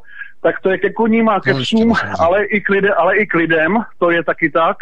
Uh, ta nejvyšší um, elita, třeba turkmenská, tam je řada Eh, je tam taky jako uh, islám, ale řada těch lidí eh, je skutečně geneticky jedni jsou patří k těm nejstarším lidem a ty se skutečně taky jen tak s někým nespojí, jo. Takovýhle lidi dokonce existovali i v, v Etiopii, byli úžasně jako fyziognomicky proporčně, uh-huh. tak tam uh, se tvrdilo, že to jsou vlastně potomci původních egyptianů a uh, takže toho je velice sporný s tím, že, a, takže já, já teď ta otázka, kdyby a, eh, ty lidi, kteří řídějí těch běh událostí, a, nebo na to mají vliv, jak vy říkáte, globalisti, chtěli, uh, kdyby jednu tu ruku měli v ty drtičce a tu druhou v, v ohni, tak by nemíchali Evropu s muslimama. Smíchali by to s lidma třeba s kopskýma křesťanama nebo s křesťanama ze Sýrie, nebo protože půlka Afriky je křesťanská tak uh, kdyby šlo o to takzvaně ten uh, gen, genom nějakým způsobem jakoby zušlechtit. Jinak já jsem toho, na, nebo je otázka, jestli evropský genom je na tom tak špatně, co když to je přesně obráceně. Co když my jsme uh, na tom velmi dobře, jak mentálně, tak technologicky, tak fyziognomicky a vše, všechno, o, o co se vlastně hraje, je jenom nějaký informační prostor a nějaký mentální jako no, vektor, no. kterým se pohybují lidi. Jo. Takže, takže uh, moje otázka zní tak, ten dotaz je takový, asi to je, asi to je pochopitelný. Tak jo, naschle. No, naschledanou. Tak VK, co když to je naopak, že ten náš gen je příliš dobrý na to, že ho potřebují nějakým způsobem kontaminovat? Tady je vidět, že lidé opravdu si představují mm, eh, jakési hodnoty velmi zvláštně a bizarním způsobem. Já doporučuji, abyste se podívali na Calhounov experiment s generací myší. Je to je článek na Aeronetu, dejte si do vyhledávání Calhounov experiment, eh, bílé myši a tak dále. Podívejte se na to video, je to velmi zásadně, abyste pochopili, jak funguje genom, respektive eh, množení a co se stává s genomem a schováním jednotlivých jedinců po určité době. Eh, takhle, já nemůžu s názorem pána nemůžu souhlasit minimálně v tom, že kdyby bylo všechno v pořádku s bílou rasou, že bychom se dostali do situace, kdy bílá rasa je naprosto apatická vůči procesům, které okolo ní probíhají. V novém světě, v nové době. Kdyby lidem bylo jedno a jak jim je dneska jedno, co probíhá kolem nich v jejich životním prostoru, v jejich Evropě, nedokážou se bránit Lidé na ulici se nedokážou bránit útočníkům. Viděli jsme před třemi týdny ve Vladislavově ulici v Praze Lidé konsternováni báli se, zatímco Arabové útočili, byli a mlátili do bezvědomí číšníka, ostatní seděli a báli se reagovat. Jak to chcete nazvat jinak než neschopností chránit svůj vlastní životní prostor? Kdyby to bylo před 200 lety, tak by se stalo něco jiného. Všichni by vyskočili a e, útočníky by zmlátili a zřejmě by je pověsili na rinku podle zemského práva, jako, jako, jako gaunery, jako raubíře. Dneska ne. Západní společnost e, se přeměnila to, co teď zažíváme, je proces posthumanismu. To znamená, člověk v západní společnosti už není na vrcholu eh, života nebo životních hodnot, eh, teď je tam něco jiného. Na vrcholu jsou brouci, ochrana ryb, ochrana vody, ochrana planety na úkor lidského života. Jsou degenerativní procesy, kdy národ a genom už nedokáže chránit a bránit vlastní rasu, vlastní životní prostor. A to je přesně model, který je vidět v Calhounově experimentu v poslední fázi zániku rasy a celé populace myší. Eh, to je, to je to zásadní, protože jestliže ve chvíli, kdy celá civilizace začíná prokazovat degenerativní znaky, nedokáže rodit dostatek svých potomků, za druhé, nedokáže bránit svůj, svůj životní prostor, nedokáže bránit své hranice, dobrovolně se vzdává svého rozhodování o věcech vlastních a převádí je na cizí nadnárodní subjekty. Jestliže si nechává nasunovat migranty do svých zemí, jestliže e, národ národy se mění způsobem, eh, kdy je na místo zdravé rodiny v televizi a v médiích propagována homosexualita a degenerativní a deviantní procesy. Jak byste nazvali takový genom? Takže není to tak, že západní rasa je nějak vyspělá. Ne, ne, ne, degeneruje. Degeneruje způsobem, že pokud se něco nestane, tak zanikne nedokáže bránit sama sebe před hordami nájezdníků, kteří se budou kvůli klimatickým změnám přesunovat z oblasti rovníkové Afriky směrem na sever a do prostoru Euroázie. Tak je dáno. Tak, je to objektivní další. proces. Takže musíme, musíme dát prostor dalšímu volajícímu a bude to asi už poslední, protože má, má, máme skoro 22 hodin. Ano, tak, takže teď mi akorát jeden odpad, jak jsem to psal, nevydržel. Zkusíme zavolat a uvidíme. Už máme za pár sekund 22. hodinu. Takže další studio už je nachystané, tak ať mu tam do toho nelezem.